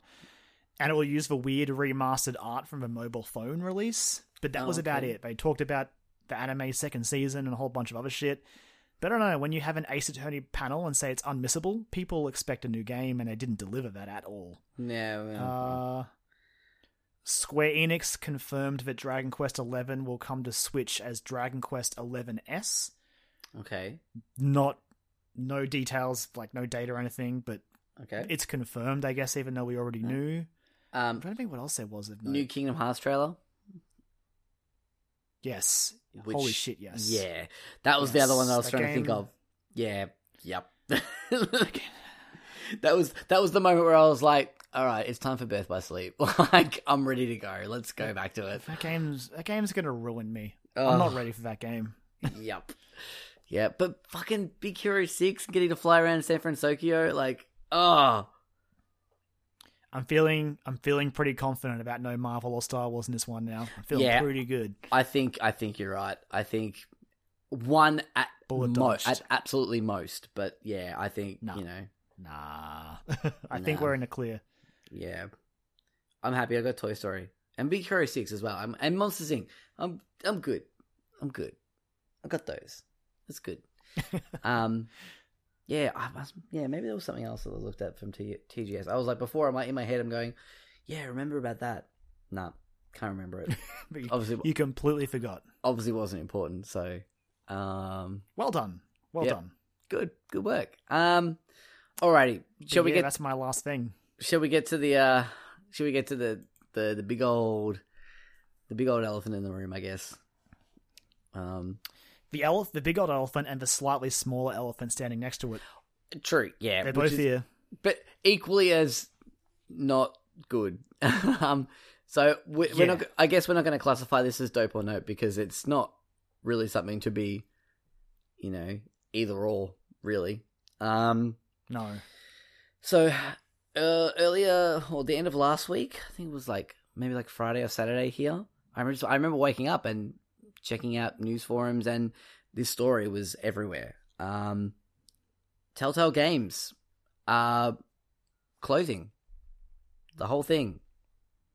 Um, it started off the, the the original story was that there was like 220 people being laid off, and there was going to be a small team of 25 sticking behind. Um, and then later on, that got changed to no one That's was left behind. so. That's a thing. That's a thing we don't know. Yeah, it's still that this story is still developing. Like even like three or four days later, it's still things are still happening with it. It's, Because- day I wake up and there's some new development with it. That's like it is, no, it isn't. This is happening. This is not happening. Um, I think the last official statement I can find is stating that they will stick with a small group of 25 employees to carry out some company obligations, which, according to the, the rumors, is at least uh, like a Minecraft story mode season. Yeah, Not even not even guaranteeing the final season of The Walking Dead. which and is crazy. Like that is yeah, crazy. Um, like if that, uh, like, and I'm not, I'm not saying you know anyone's in the right or anyone's in the wrong or anything like that, but like just at a pure superficial level, if that, if that never happens, that's devastating to the people who worked on that Yeah. series, to the fans. Like, I think I saw somewhere, I haven't read it, but there was, I think the the voice actor for Clementine wrote a note to the fans of the She did. series. Um, she has a she has a statement where I mean honestly it's it's a pretty long statement. The part that I would pick out of, of note that sounds really grim for Walking Dead is I unfortunately, like most of you, do not have the details on how this all came to be, and I also do not know the fate of the final season of The Walking Dead. To my knowledge, they will release episode two, which I think is coming out this week, yeah. and then that will be it. Wow, that's The statement goes on. It's it's worth checking out on her Twitter account, which is uh, at Melly Hutch, M E L Y H U T C H. But that sounds bad. Like it sounds that sounds like we're not getting the rest of that season, which Yeah. sucks. yeah. But- uh, obviously, as well, other things that have been announced, like uh, the Stranger Things Netflix series, is been cancelled, uh, and probably more heartbreaking, especially to uh, probably yourself and a couple of our our listeners or our good friends as well. Um, the Wolf Among Us season two has been canned as well. So that that one hurts. Yeah. Wolf Among Us season one was probably the best Telltale game I played. I think. I've heard a lot of good things about it, and I played the first episode, but yeah, yeah, but and full yeah, when they when they finally announced season two, it was exciting, and now it's just not going to happen. And of course, it is important to emphasize that it sucks for everyone who's also suffered being laid off from this. yes, There's some really bad stuff coming out of that. I'm hearing as well, like There- issues getting severance, people who Yeah. had just been hired. Who'd moved cross country. There's a hashtag going around which is like hashtag telltale jobs, and lots of honestly, the industry, whilst it would be great if this wouldn't happen to people, a lot of teams are stepping out going, hey, uh, you know, check out our positions and see if there's anything going your way. The best one I saw was I think Ubisoft had like a- Ubisoft. A, mixer, like a Yep. dinner. that was And awesome. like, we'll pay we'll pay for everything. You just come along. And, yep, You know have a chat. They had some of their different teams there, and we're like, you know, Yeah. that's really that was awesome. I was like, fuck yeah, Ubisoft. That's that's really amazing to see. Like it actually was made me feel really, really, really happy. Um, i- Yeah. in the, in this like really grim time, I guess, in terms of Telltale.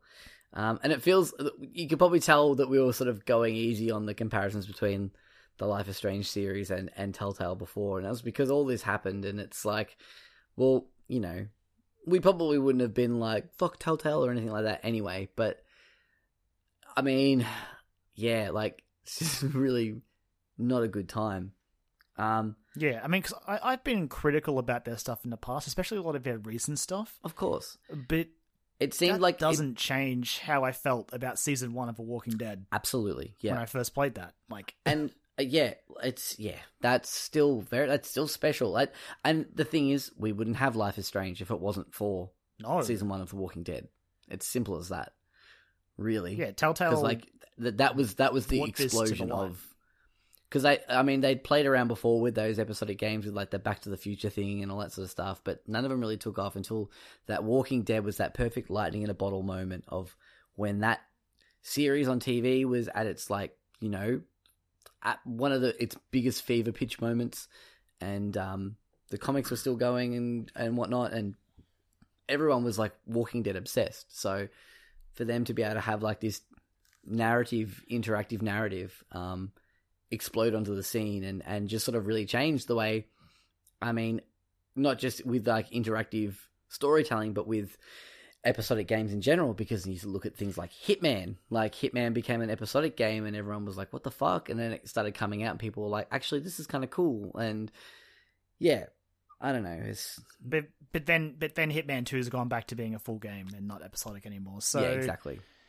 I think Uh, the the other thing that really helped Walking Dead was it was good. Like it seems such like a, like That's such a it. weird thing to say, but for a licensed game to be Mhm. good, Yep. like it captured the essence of a Walking Dead. Yep, it did, and it told an, an original story as well that was outside of the comics and the the TV series. They had crossovers and intersections and things like that with like different characters like Herschel and whatnot. But I mean, yeah, like, and and I, I know I've I, I my my first thought because I'd just been talking to uh, like over the last few weeks I've been talking to uh, Lauren and Cotter from Point and Click, and uh, like they were saying how much they were really enjoying the first episode of the final season of Walking Dead, and I was sort of asking them whether or not I could jump into it without having played season two and three, and they were like, honestly, you probably could, and I was like, okay, well maybe I'll check it out. Maybe I'll wait for it to come out, or maybe I'll wait for just before the last episode comes out and, and They play were it then. And They were turning me like around that's probably not going to happen now. So my first thought was like, oh god, poor Lauren. she, what's she going to do? Um, but yeah, it's just so I I don't know what else to say about it, man. Like it's just awful. It sucks. It's, awful. like yeah, it's one of those. It's I, I didn't see it coming. Yeah, it, that was the thing. I woke up and I saw it, was literally like I think I opened Facebook and it was the first thing that popped up. And I'm like, surely not. And I've read the article and I'm like, oh god, this is real. Like this is a thing that's happened. It was just completely out of the blue, but yeah. Um, and apparently, yeah, uh, over on the this the game um GameSpot have a, an article which is like the latest on the Telltale Games closure. Um, CEO Pete Hawley said it was an incredibly difficult year for Telltale. Uh, while they were proud of their releases, the games did not sell well enough. Hawley said so. Yeah, I think it was, and I don't mean this in a bad way, but I think it was just a matter of like there was a lot coming out from that studio, and not a lot of it was sticking as much anymore. Unfortunately, Again, I don't want to. no, I know, but like, I mean, They're, yeah, they're aware. Like the people who work there know what happened. Yeah. Yeah. Oh boy. Um and If only that was the only closure this week, Joel. yeah, well that's it. I guess that's as good a segue as we're going to get into the, the next part of this. Yeah, because Capcom has also announced that they have shut down Capcom Vancouver. For those who aren't in the know for which studio that is, that's the team that brought us the Dead Rising games. Yeah. That's um Yeah. So no more Dead Rising. Um No. but I mean, from- not necessarily like not Yeah. maybe not from them. Yeah. Um I I mean I don't think that one isn't as much and again, I'm not shit talking or anything like that, but like just looking at it from a purely critical point of view, like um after Dead Rising four, was that the last one? Five?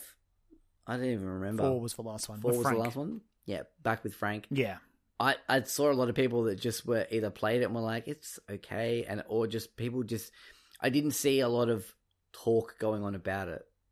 Um and so when I heard that news I was like, okay, well as shitty as that is for the people involved, like the game that series obviously looks like it needed to be uh put on the back burner for a bit anyway, but yeah, it's never good when you hear about a, a studio closure. Um yeah. Well, this so this resulted in 158 people being laid off. Yeah.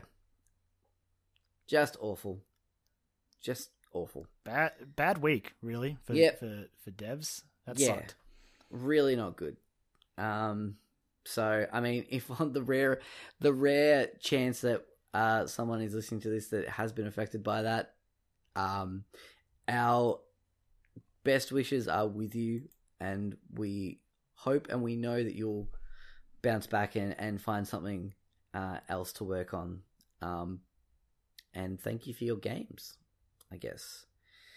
Um, yeah, even if even if they're not listening, it's just the sentiment is it's good to get it out there. That's it, yeah. yeah. You know, just being putting that out into the ether and just sort of, you know, um, I don't know. It, it Especially because there, yeah. there are there are dicks out there who were who were on the Telltale people, and it's just like, come on, guys, ease up. Yeah, just like come on, that's that's the least of their worries at the moment. So uh, they've got bigger fish to fry. Uh, but yeah, uh, I guess that's, again, this uh, this is this story is developing, so this could keep this could come up again because yeah, like Yeah. I said, there doesn't seem to be like a full stop on this story yet. The sentence is still going. Twenty five people left, but who knows what'll happen in the coming weeks. I think the CEO said they'd have more to announce soon. Who knows when that'll be? Yeah. Um, in, in the coming weeks, I think it says, yeah, we'll announce Yeah, specific yeah. details on its upcoming roadmap in the coming weeks.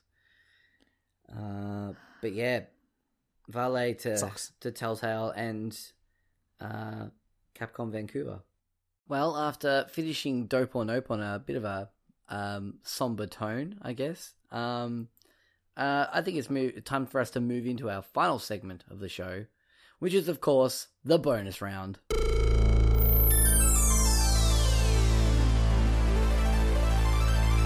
Bonus round. Our bonus round is, of course, our questions and answer segment of the show, where you, the listener, get to write in any questions, games, opinions that you want to share with us, and we'll uh, try and discuss them on the show. Um, so we've got a few to get through this week. Um, some some pretty good ones actually. Starting off with Mr. Broderick Cordes, co-host of the Hunting Seasons podcast. Um, if you like listening to people talk about television shows as much as you like to listening to us talk about video games, these uh, D- Damask and Brod are your go-to people. You need to go check out Hunting Seasons. Um, it's fantastic. It's a great podcast. Like I said before, it is a podcast I would recommend to pe- my friends if I didn't. My friends weren't the ones who were hosting it, so um, it's very very good. And um, yeah, you should go listen and check it out. I think this week they're doing. Oh, I know what they're doing, and I've forgotten it already. You should really have this loaded if you're going to do this, Joel. I should, yeah. No, I, I can check it. It's fine. I'm checking it now. Um, actually, they're doing sharp objects. That's right. Um, with special guest Hannah Dallas, which is lovely to hear. Hannah's wonderful. Um, and yeah, a, a show that I really should watch because I've heard good things about it. Um, I mean, I do. I did like Gone Girl, so exactly. Yeah, that was the thing. I, I really liked Gone Girl. I, did I see Gone Girl with you? you did. Yes. I think I saw it for the second time because I went the first time by myself, and I went with you and Ash to see it the second time, and I, I don't remember getting to the to the point and just sort of looking at you guys sort of Oh, unpack were it all as it happens. just watching for reactions. Yeah, Yeah, yeah, I, I was that guy. Um, but yeah, definitely go and check out Hunting Seasons. Brod's a wonderful person, and we we love him very much. So, Brod asks us this week, what cancelled or unreleased game has broken your heart the most? Kyron, the floor is yours. I think we all know the answer. here's the easiest question in the world. Easiest question Yep. because there's only one. Yep. There's only one correct answer. Silent Hills, Yep, that's the it. Silent Hill game that would have saved the franchise, would have been the the glorious return of my favorite survival horror game franchise. Like snuffed out, just gone. And the people, the people attached to it, like having Kojima and yeah, Del Toro and Del Toro. uh, Reedus was going to be in it, of course. Like it's, it was just like I guess it was just too perfect and pure for this world. And and to like, you may be like, oh, but how do I know that was going to be any good? Well, I have the answer for you. There was an incredible demo you could download called PT, hmm which Yeah. to this day is on my PlayStation, Yep. and it'll forever be a reminder of what could have been. Yep. Just uh, look at it and sigh every Silent now and then. Yeah.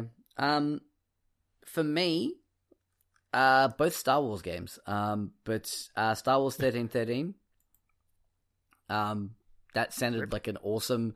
Yeah, it sounded like an awesome like detective, like almost like it, it. In my mind, it was like a noir thriller set in the Star Wars universe, and I'm like, fucking yeah, I am down for that shit. Um, Because the gameplay looked like Star Wars Uncharted, didn't it? Basically, yeah. Uh, and then we were like, okay, we're not getting that, but hey, oh look, Amy Hennig's working on a Star Wars game. Maybe that's the game we're going. Maybe that we can get our Star Wars Uncharted there, and then that one got cancelled as well. So, um, yeah, those two, sucked a little bit. I would have liked to have seen something that wasn't just a competitive online shooter that had a decent storyline to be told outside the the normal stories in the Star Wars universe. But you know, I guess Alas, not meant to be. yeah. I have I have one other one. okay. This one again, if you if you know me and you know the franchises I like, should be pretty obvious. Uh, it was the long rumored Metroid Dread. Oh, I don't know about this one actually. Oh, don't you? Okay. Yeah, yeah. Fill me in. Time for a little, a little history lesson. Okay, so Metroid's Metroid Dread was going to be a Super Metroid esque, like you know, two D Metroidvania Metroid, like legit Mhm. proper one for the DS, and Okay. not much was known about it. It was referenced in some Metroid Prime uh, log entries, so you could literally read about a thing called Metroid Dread. Okay. Uh, obviously, it never came to be, but there was a particular interview. I'm trying to find the quote. Uh, it's a badass name, Metroid Dread. yeah, right. it's fucking dope. I really dig that name. It's really cool.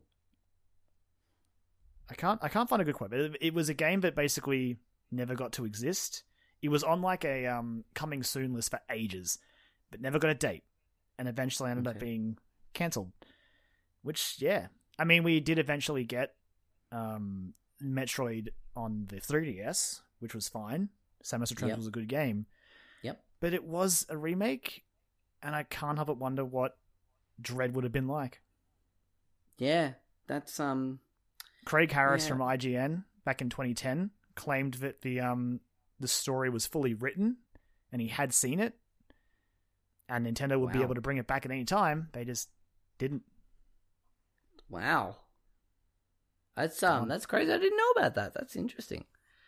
Yeah, like you can read about it. There's a lot of stuff written on the internet about it and stuff like it's it it existing but not really existing, and it's it's interesting. Yeah.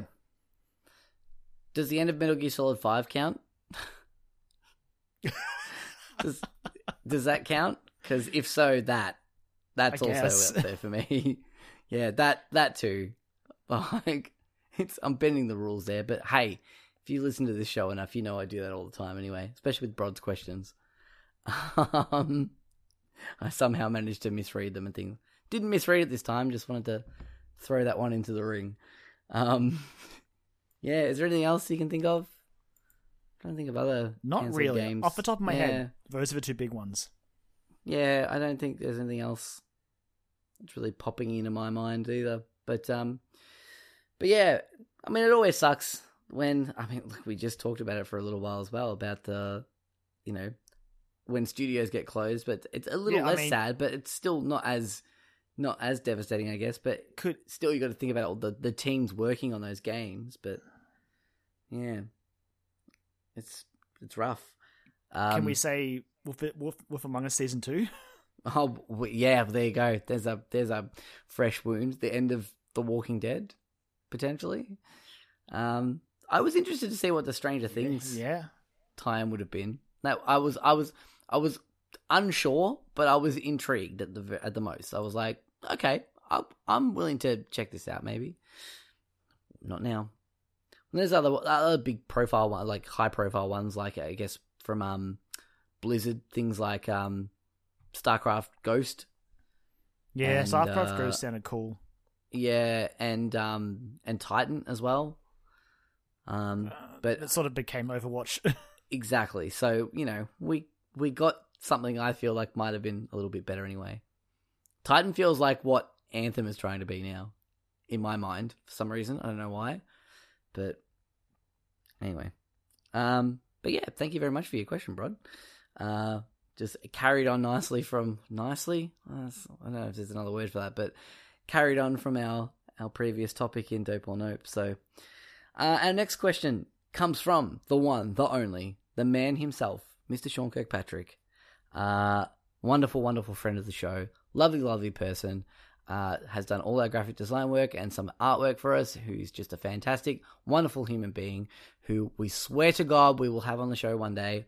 I swear to God we'll do it.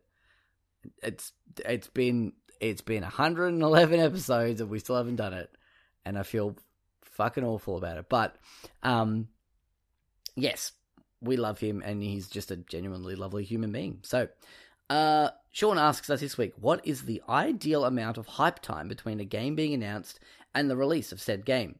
You don't want it to drop out of nowhere and potentially miss it, but you don't want to get your hopes don't want to get want hopes to get raised too high and end up with your sky having no men in it.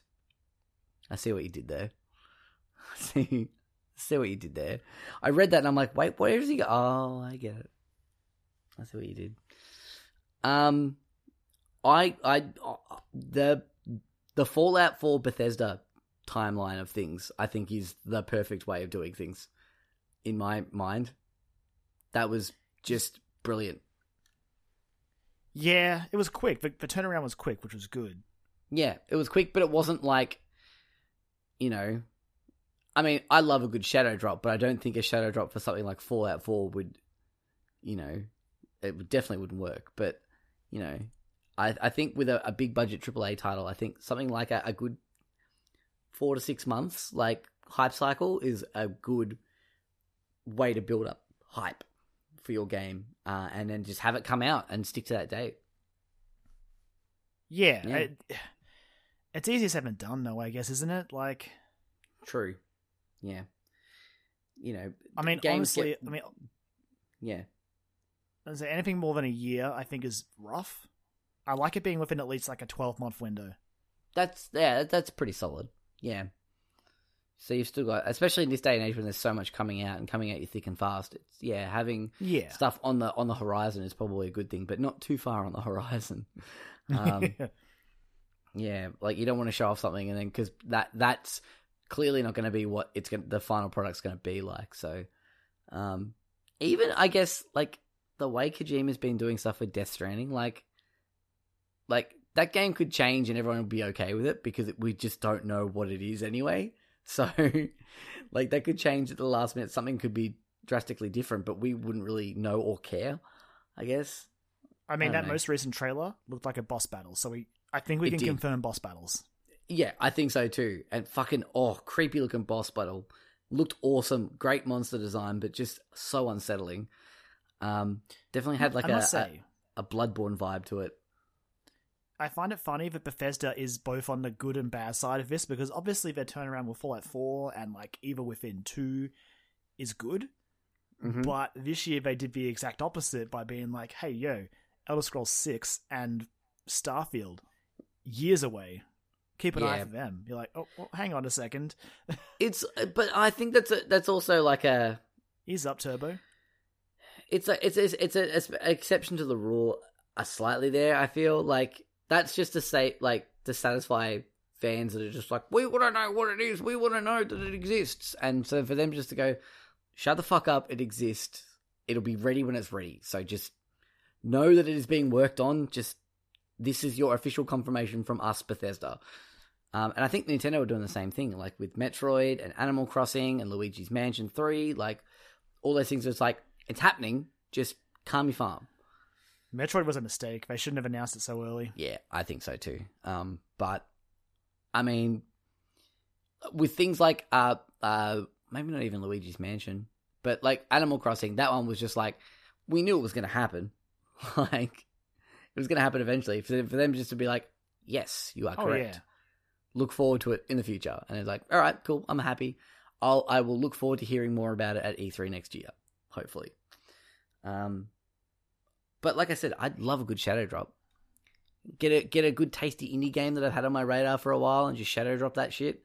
Oh boy, like that Hollow Knight one on Switch, that was so glorious. Them just like going into that direct, I was just like, we were, we were, I remember all of us talking. We were just like, I reckon it's time. Hollow Knight.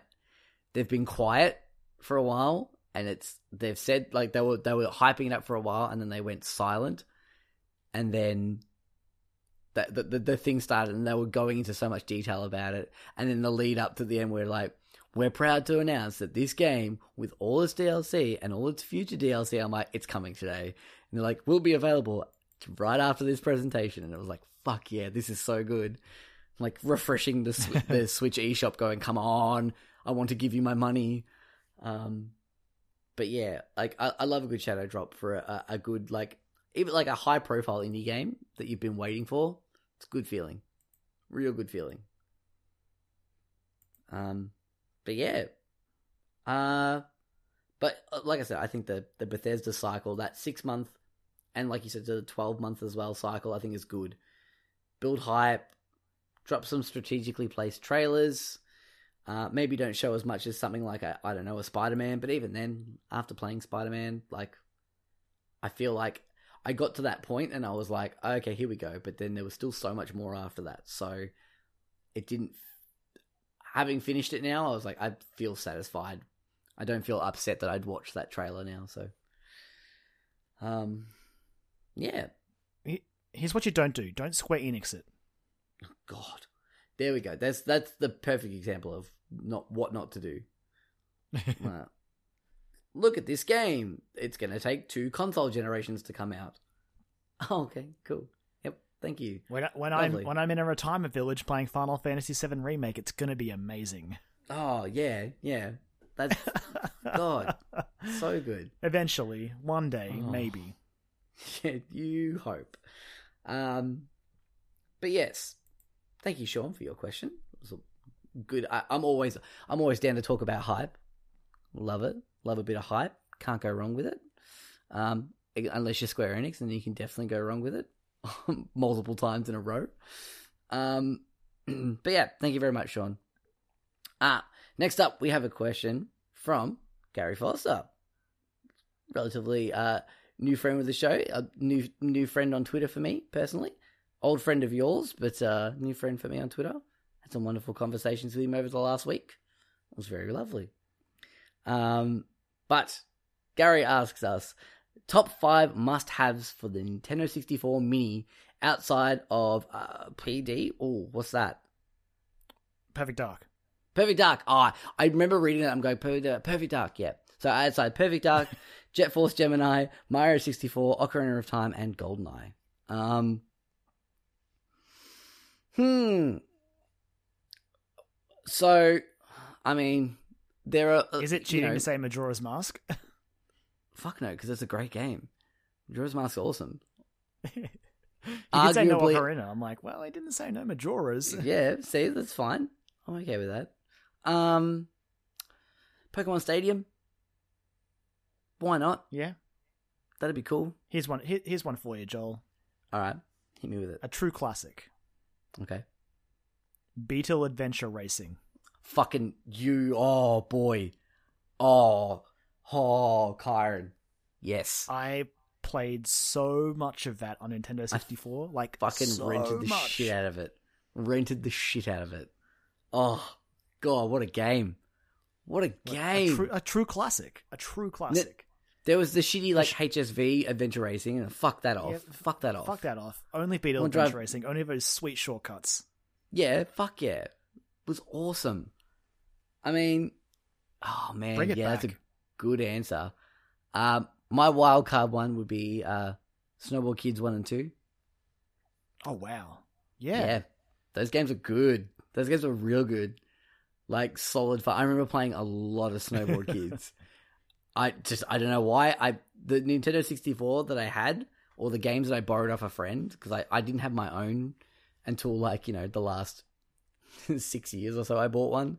Um, yeah, like I, I, I remember the one that I had on loan from a friend because he wasn't playing it anymore. Um, I'd borrowed a whole bunch of games from friends and um, yeah, that was one of them, Snowboard Kids. I remember playing so much of that, and like the fact that it was a racing game and you did laps, but like you had to when you got to the bottom, you had to like line up to get into the ski lift to go back for the second lap. I loved that. so cool and like different power ups and stuff, and the characters were all like fun, and I think it had like a like a career mode in it as well. It was a fun game. I'd I'd like to see Snowboard Kids. Give us the new Snowboard Kids. Fucking why not? Let's go. Uh, I'm not sure which of the two I would pick, but either Turok 1 or Turok 2. Oh yeah, good call. Good call. Never played them, but I want to. Uh, yeah, that, that's a that's a good that's a good call. Um, oh, one popped into my head and it's just disappeared again. Oh damn, that's gonna kill me. Um, I mean, if if if Rare's on the table, get some Blast Corps in there. fucking Blast Corps. Hell yeah, Blast Corps. That game rocks. That game's so good. Um, yeah, I'm when I got the Rare replay Core. for Xbox One, that, that was one of the first games I booted up. I should go back and play that. Blast Corps was so much fun, and I feel like now as an adult, I'd have a better idea of actually how to play the game. Because I had no idea when I was a kid. I'm like, I don't know, I'm blowing up everything. Yeah, it's cool. And then like, no, you're supposed to protect that truck over there. Nah, fuck that. I'm blowing up silos in my fucking like jump jet. Our, our hero. Backpack. Oh god. Yeah, yeah. Cause you could get you could get out, couldn't you? And like you were that little tiny little person, you could run to like a new vehicle, couldn't you? I think so. Yeah, yeah. Yeah, yeah, I think so. Oh, oh. Again, I don't. I don't know which one I'd pick, but one of the Vigilante Eight games. I was waiting for you to say that. They were games I always wanted to play, and I never got around to it. I'm so so upset that I didn't get to play them. Um, Joel, next time, next time you're around or I'm down there, like I think Yep. I still have like Vigilante Eight second defense. We should hook that shit up. okay, done. I'm down. I'm keen. It'll- Um, it'll, run at like two frames a second on split screen, but we should do it. who who owns Vigilante Eight? Who was it by? Could we get a new Vigilante Actually, Eight that's game? a fucking good. That's a good question. I'm gonna Google. get- I'm gonna Google Vigilante Eight IP. even even if you give it to like a like a smaller team, like an indie team, chuck it on the Switch. Have like Joy-Con co-op mode. Get that get that firing. Vigilante 8. Developed by Luxoflux and published by Activision. Uh oh. oh. Okay. The last Yeah. release was a Game Boy Color game in 1999. Oh okay. Yeah. But it was so fun. Oh, man. No card combat games anymore. Bring them back. Give me some good car combat games. Um. Oh, there, Oh. was a um there was a remake, or not really a remake, but there was Vigilante 8 Arcade Oh. that came to Xbox 360. I wonder if it's backwards compatible. Oh shit. I'm ha- I'm having a check when I go to before I go to bed tonight. Yep. Please let me know because let's get if we can do that. We can play some online. Um. Oh man, what was the one? Just skip my brain. Trying to think of all these other like weird obscure games that I played on the 64 that I really liked. You'd have to have like Mario Party 2 on there. Like that's a that's a classic. he didn't say we couldn't say it, so Smash. Get Smash on there. Oh oh yeah, Smash. Yeah, no, that's a good one. That needs to be on there. You got to have all those Mario like those first uh, party Mario representation on there. I mean, he didn't list this either, but Mario Kart would be on there. Like, I know he said top five, Oh yeah. but this has been a fun conversation. So, uh, um, not Buck Bumble. not Buck. Oh, come on. Why no, not Buck? it's Bumble? not because not Buck Bumble and not Glover. Oh fuck. What about Castlevania sixty four? Not Castlevania 64 or the second one. Uh, Not Gex. Not. Oh, come on. Gex, come on. Was Gex 64? I thought that was PlayStation. Maybe it was on I both. think he, I think he had one game on 64. Yeah, maybe. There's plenty of those, like, what we have Google. Let's Google Gex. Plenty of those, like, Z tier. he had um Gex Mario Enter the. Gecko. Oh, that's right. I remember that one. I remember seeing the, the cover for it. What else did I hire a lot of? Trying to go back through all my like all the things I used to hire for the 64 that I had. Uh, man, ah, just I want to play through Perfect Dark again. I know I can on Rare Replay, but playing through with it with a 64 controller would be pretty t- pretty tasty. Oh yeah. Uh Yeah, I think I'm tapped. Man. You got anything else, Kyron? I can't think of anything else really. Yeah. Maybe again, this is more so just because it was cool when it came to Nintendo 64. But uh, let's get Resident Evil 2 on there. Why not? Um, yeah. Well, if we're doing that, like fucking Doom. Oh yeah, there was a there was a Doom game on 64. Yep. That's right. Yep. And wasn't Duke Nukem on it as well? I think so. Yeah, Duke Nukem was as well. Fuck, StarCraft Oh, was on there as well. StarCraft was and Command and Conquer. Yep. Oh I no, no. I think Command and Conquer was maybe on PS One. Uh, yeah, it was. It was Red Alert. Yeah. No, hang on a Um, second. There was definitely a Command and Conquer on 64. Command and Conquer 64. What do you got for me, Google? Yeah, It was. Command and Conquer. Command and Conquer 64. Dope. Oh, Space Yeah, Station Silicon Valley. Oh yes. Yeah, I always wanted to play it and I never got to. I remember reading a lot about it in like like lots of uh gaming magazines and stuff. Oh, no, that's it. Oh man, I'm looking through a list of like underrated 64 games.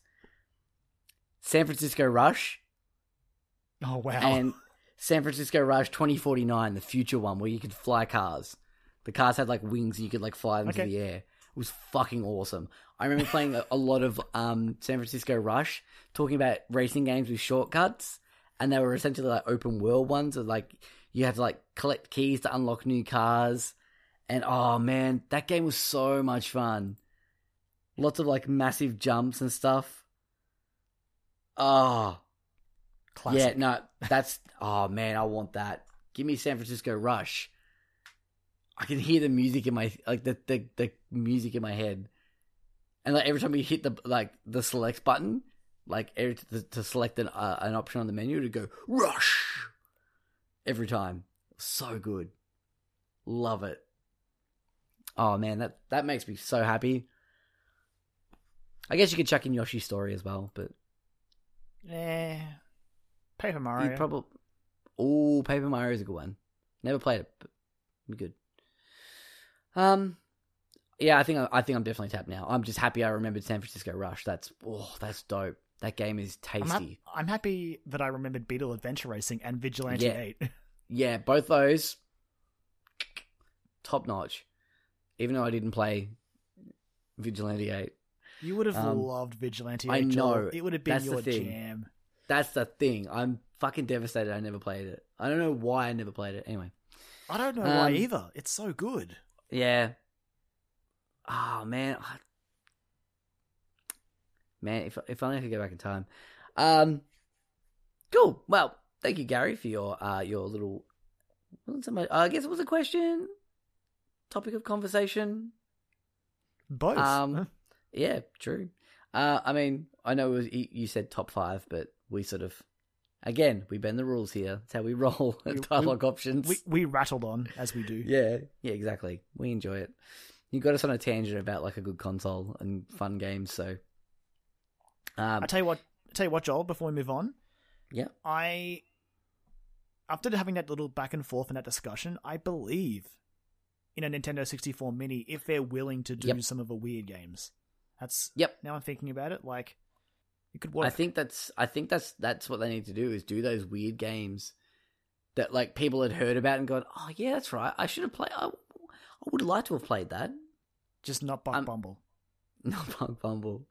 What is that theme song there, Kyron? No, The Buck Bumble No. rap. I don't want Um, to think about it. Stop this.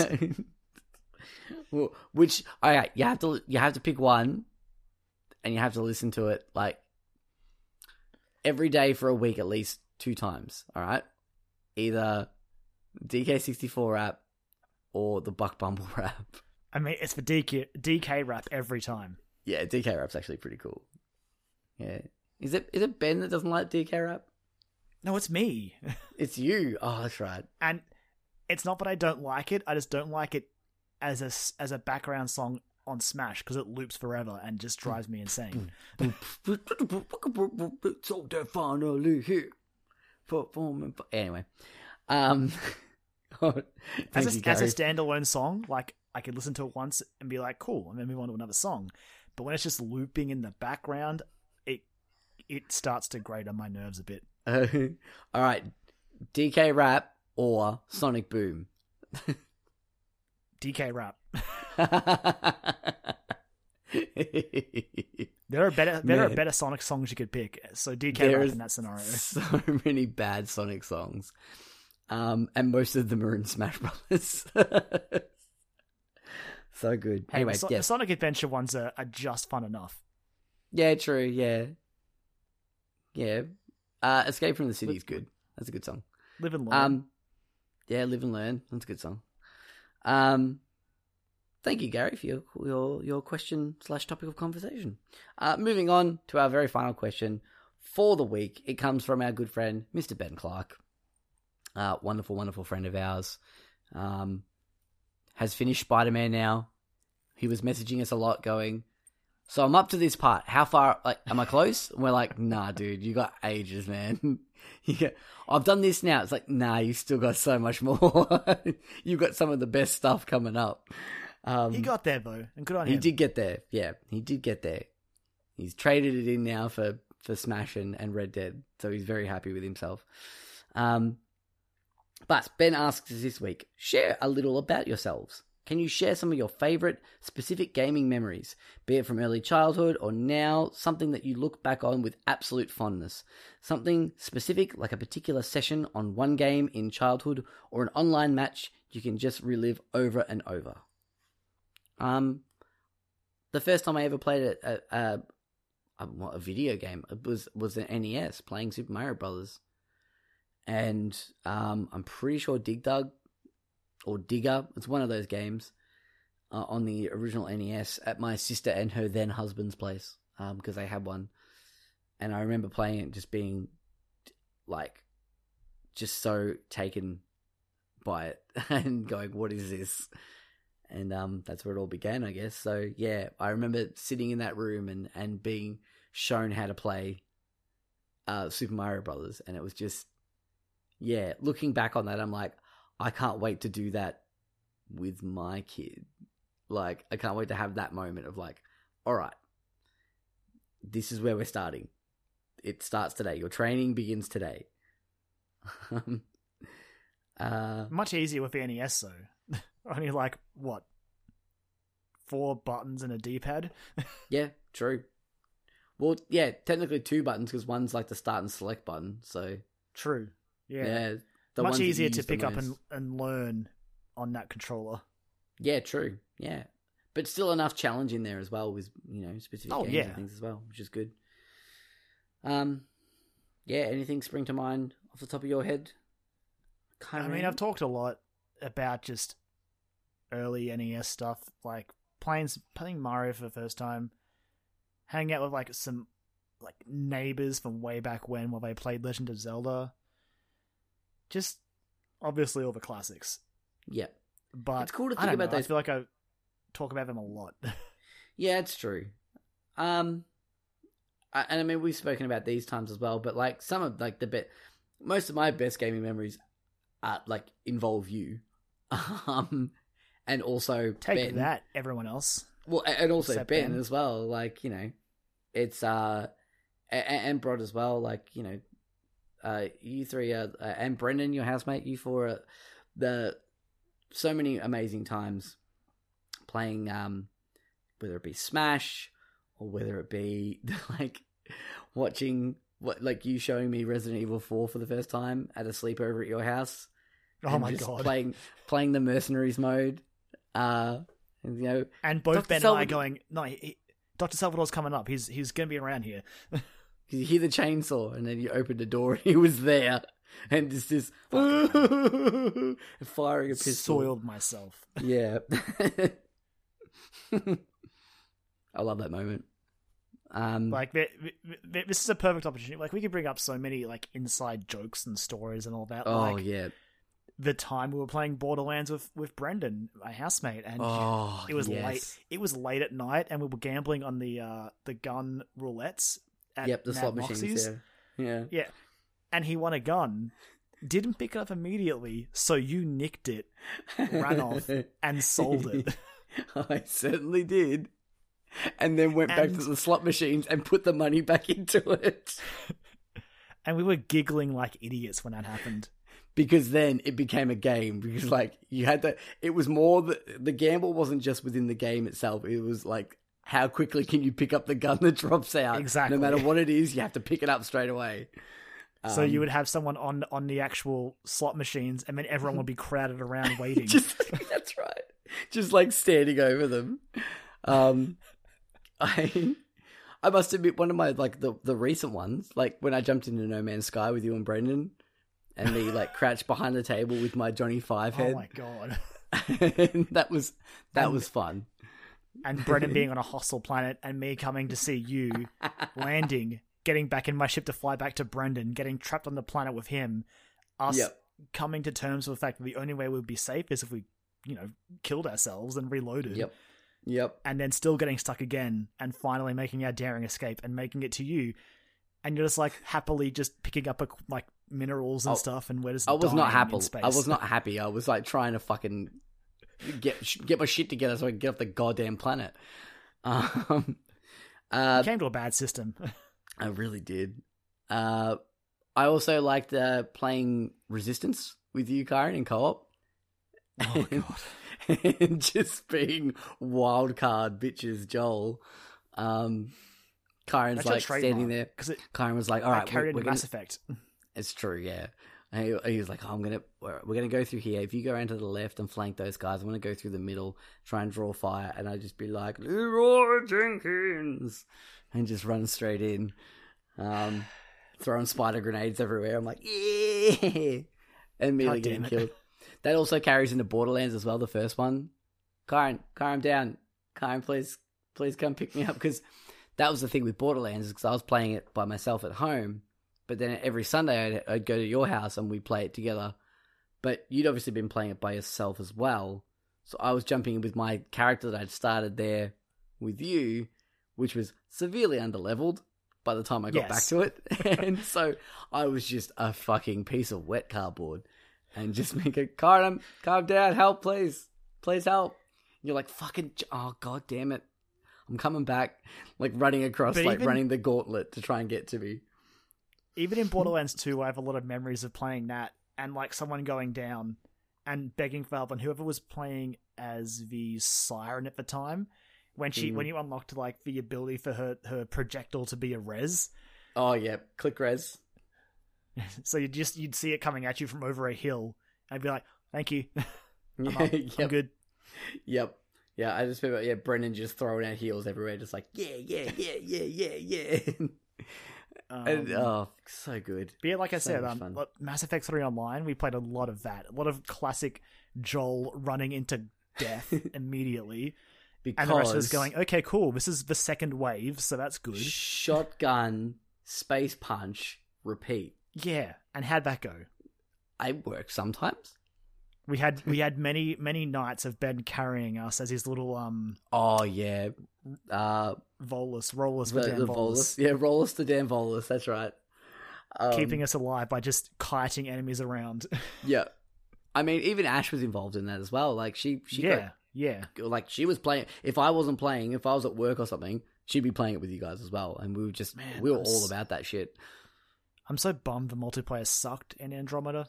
Yeah, that could have been the thing that made me actually keep the game. I know, right? But I- alas, if the, if it was if it was good, I would have kept it, but it was just not good. Instead, it was None just of that ga- terrible, None of that game was good. Um, terrible and buggy. it's a bad game. It's a bad game. Sorry if you like it, but it's a bad game. Um, I had another one that popped into my mind as well. Oh, um, just like weird little party games. I, I remember the night we played. We spent like a good three hours playing Nidhogg, and just passing the controller around at your place, and just just screaming, constant screaming, just ah, ah, ah, and everyone else getting oh my god, I'm so close. It was that is the most hype game to watch people play and play yourself. It's such a great game because to just put on it's and just have like chaos. it is chaos and it's like the ultimate one v one, and it's so much fun to play. yeah, absolutely. Man, Nidhogg's great. We should we should have another Nidhogg session. Nidhogg and Towerfall, But- they're both really good. I really enjoyed Towerfall. Uh, I, I really wanted to play more Runbow for that reason. Yeah, true. Runbow was really good. It's out on Switch now too. Oh, I have to buy it. I'm pretty sure it's. I'm yeah, I'm pretty sure it came out like a couple of weeks ago, a few weeks ago. Too many Switch games come out, man. Yeah, I know. It's it's either coming out soon or it's out. But and I think it's decently you know what priced we as well. You know what we completely forgot about? What? Old school musical. Oh yeah, I did. Say, I went to go buy it, and then I was like, "Nah, I'll get it next week," and then I forgot.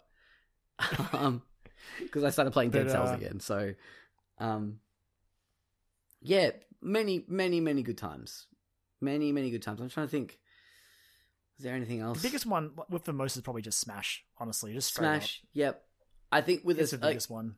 I think like follow uh, in similar vein. Um, when th- those epic Minecraft sessions we had as well, just building houses and and starting little colonies and trying to keep Brendan from burning everything down and And then getting pop ups that Ben died mining. that's right. But, but we get we hear the fuck, and then a pop up Ben is dead. it's like, yep, there we go. That's yeah, that's happened. Yeah, Ah, like lots a lot of those- stuff down there. Great. just those like collaborative sessions where we just had so much fun playing silly games. Um, I remember playing a lot of yeah, just- Smash, and not just with like uh yourself and Ben and and Brod as well, but like like other friends like Tonky and and Aaron, like some other good friends of mine or ours even. Like I remember you you joined in with a couple of those sessions, which was fun. Um, especially in the, Get the on my Wii U level. days. yeah, it was good because like Tonky was like ruling the roost. He was like king of the crop, and then we were like we bring Kyron in, and it was like all right, it's on now. Here we go. And then it got to the point where I started being able to hold my own. I'm like, yeah, here we go. We got Sure, we I'm got so game excited going. for Smash in December. I'm, I'm so so, ready. excited. I'm so ready to get back into it and suck at it for a good two months again, and just be It'll like, how time. do I do you'll, it? you'll get Yeah. you'll get back in into swing. It'll happen. yeah, just got to start using those characters. Just Start stick with what I know for starters. But um, I think it's just Nah, yeah, man, Sma- straight to Ridley, man. straight to Ridley. Yeah, true. Um, but yeah, I think Smash is the big one. Like, it's just, yeah, Smash is the big one. Um, but like you know, for the two of us together, I think yeah, Destiny, like OG Destiny, playing that at Yeah. launch and just coming home from work. We've told this story so many times, but like coming home from work at midnight, we finish at the same time. We'd have something to eat, get to like twelve thirty. We'd be like, "You ready to go? Let's go!" And we'd like jump into Destiny and play till like three or four in the morning. It's just it's such a good time. And same with GTA. Five, like GTA Online. Yeah, GTA. so much The fun heists. that. Oh, the heists were so good. I would love to do those again. I really would love to go through Well, the I mean, heists I. I, pr- I promise you that there'll be some sort of like bank robbery stuff in Red Dead 2, so you'll be in luck. Yes. Yeah, I'm very keen for that. Very, very keen for that. But um But yeah, I think you're right though. Smash is the big one. It's just Is there any specific memories? There's one I I definitely can't say on the air.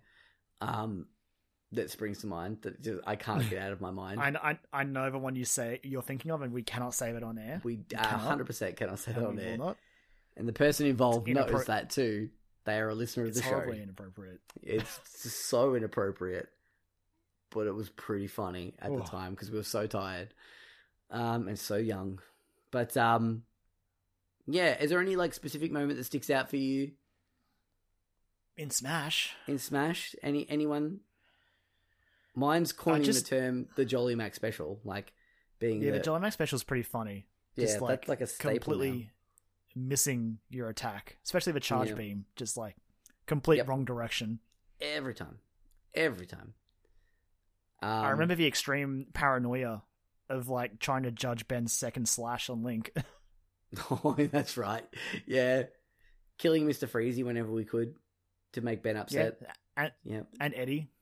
and. Eddie, Eddie, um, Yeah, man. And- and just defiling the temple in Hyrule Castle by taunting in it.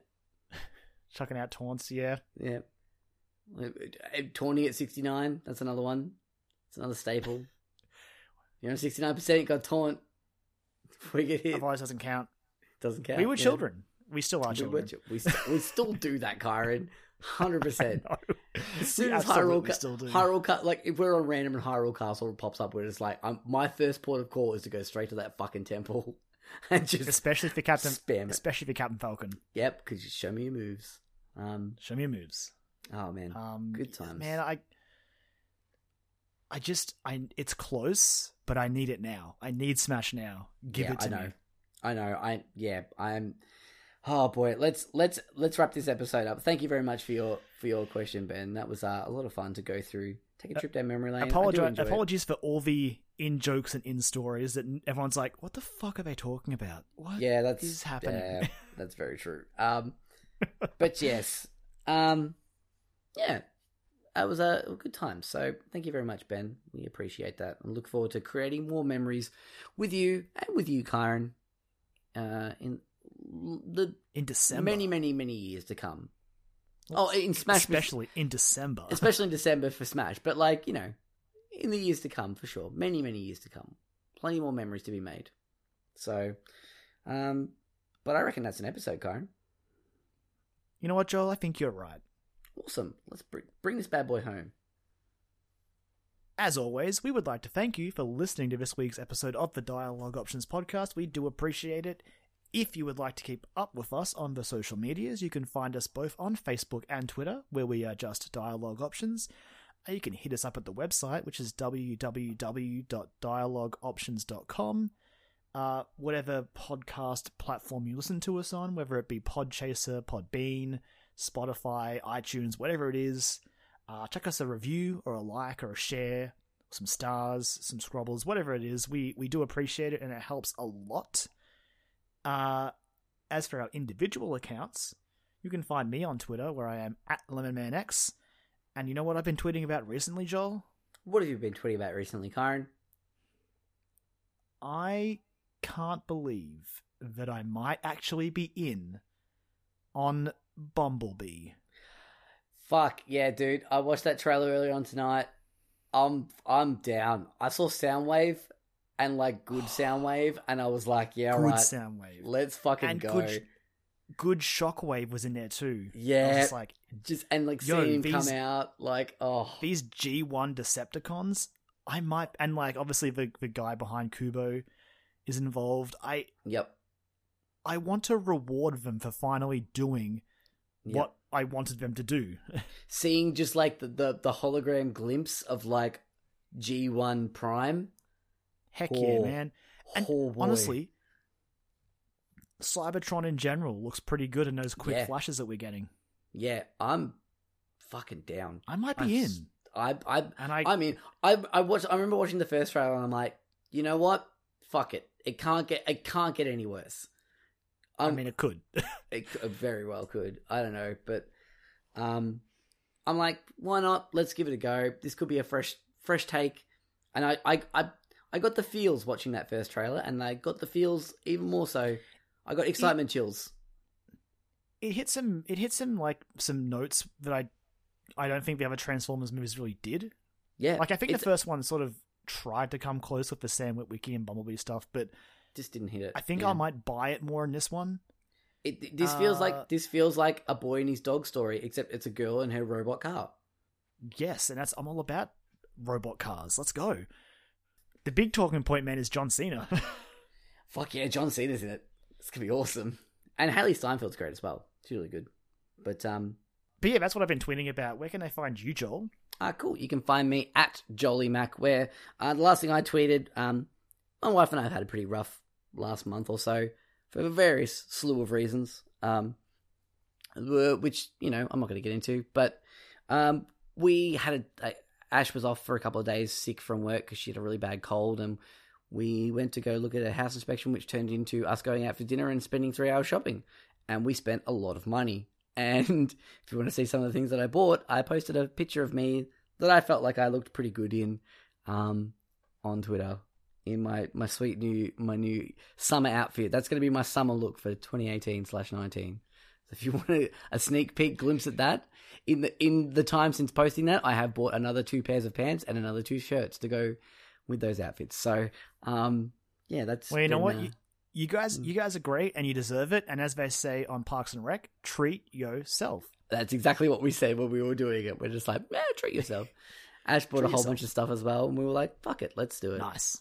Yeah, so it was good. It was a good bit of retail therapy. But yeah, that's Like, what I've been doing this week. It's it's a it's a weird thing, but sometimes you know one of the joys of being an adult and having money is you can be like, you know what, I'm just gonna just gonna do this stuff now. I'm just gonna let loose Yep. now. And Yep. And to be fair, I got like pretty much three full outfits essentially.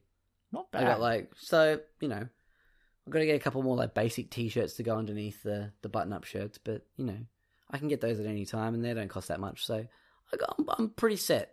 I'm feeling happy. Feeling good. nice, Yeah, but that's all I've been tweeting about. nice. Well, in that case, I will let a wonderful theme song by you take us out, and we will catch you guys next week. See ya. Bye. Player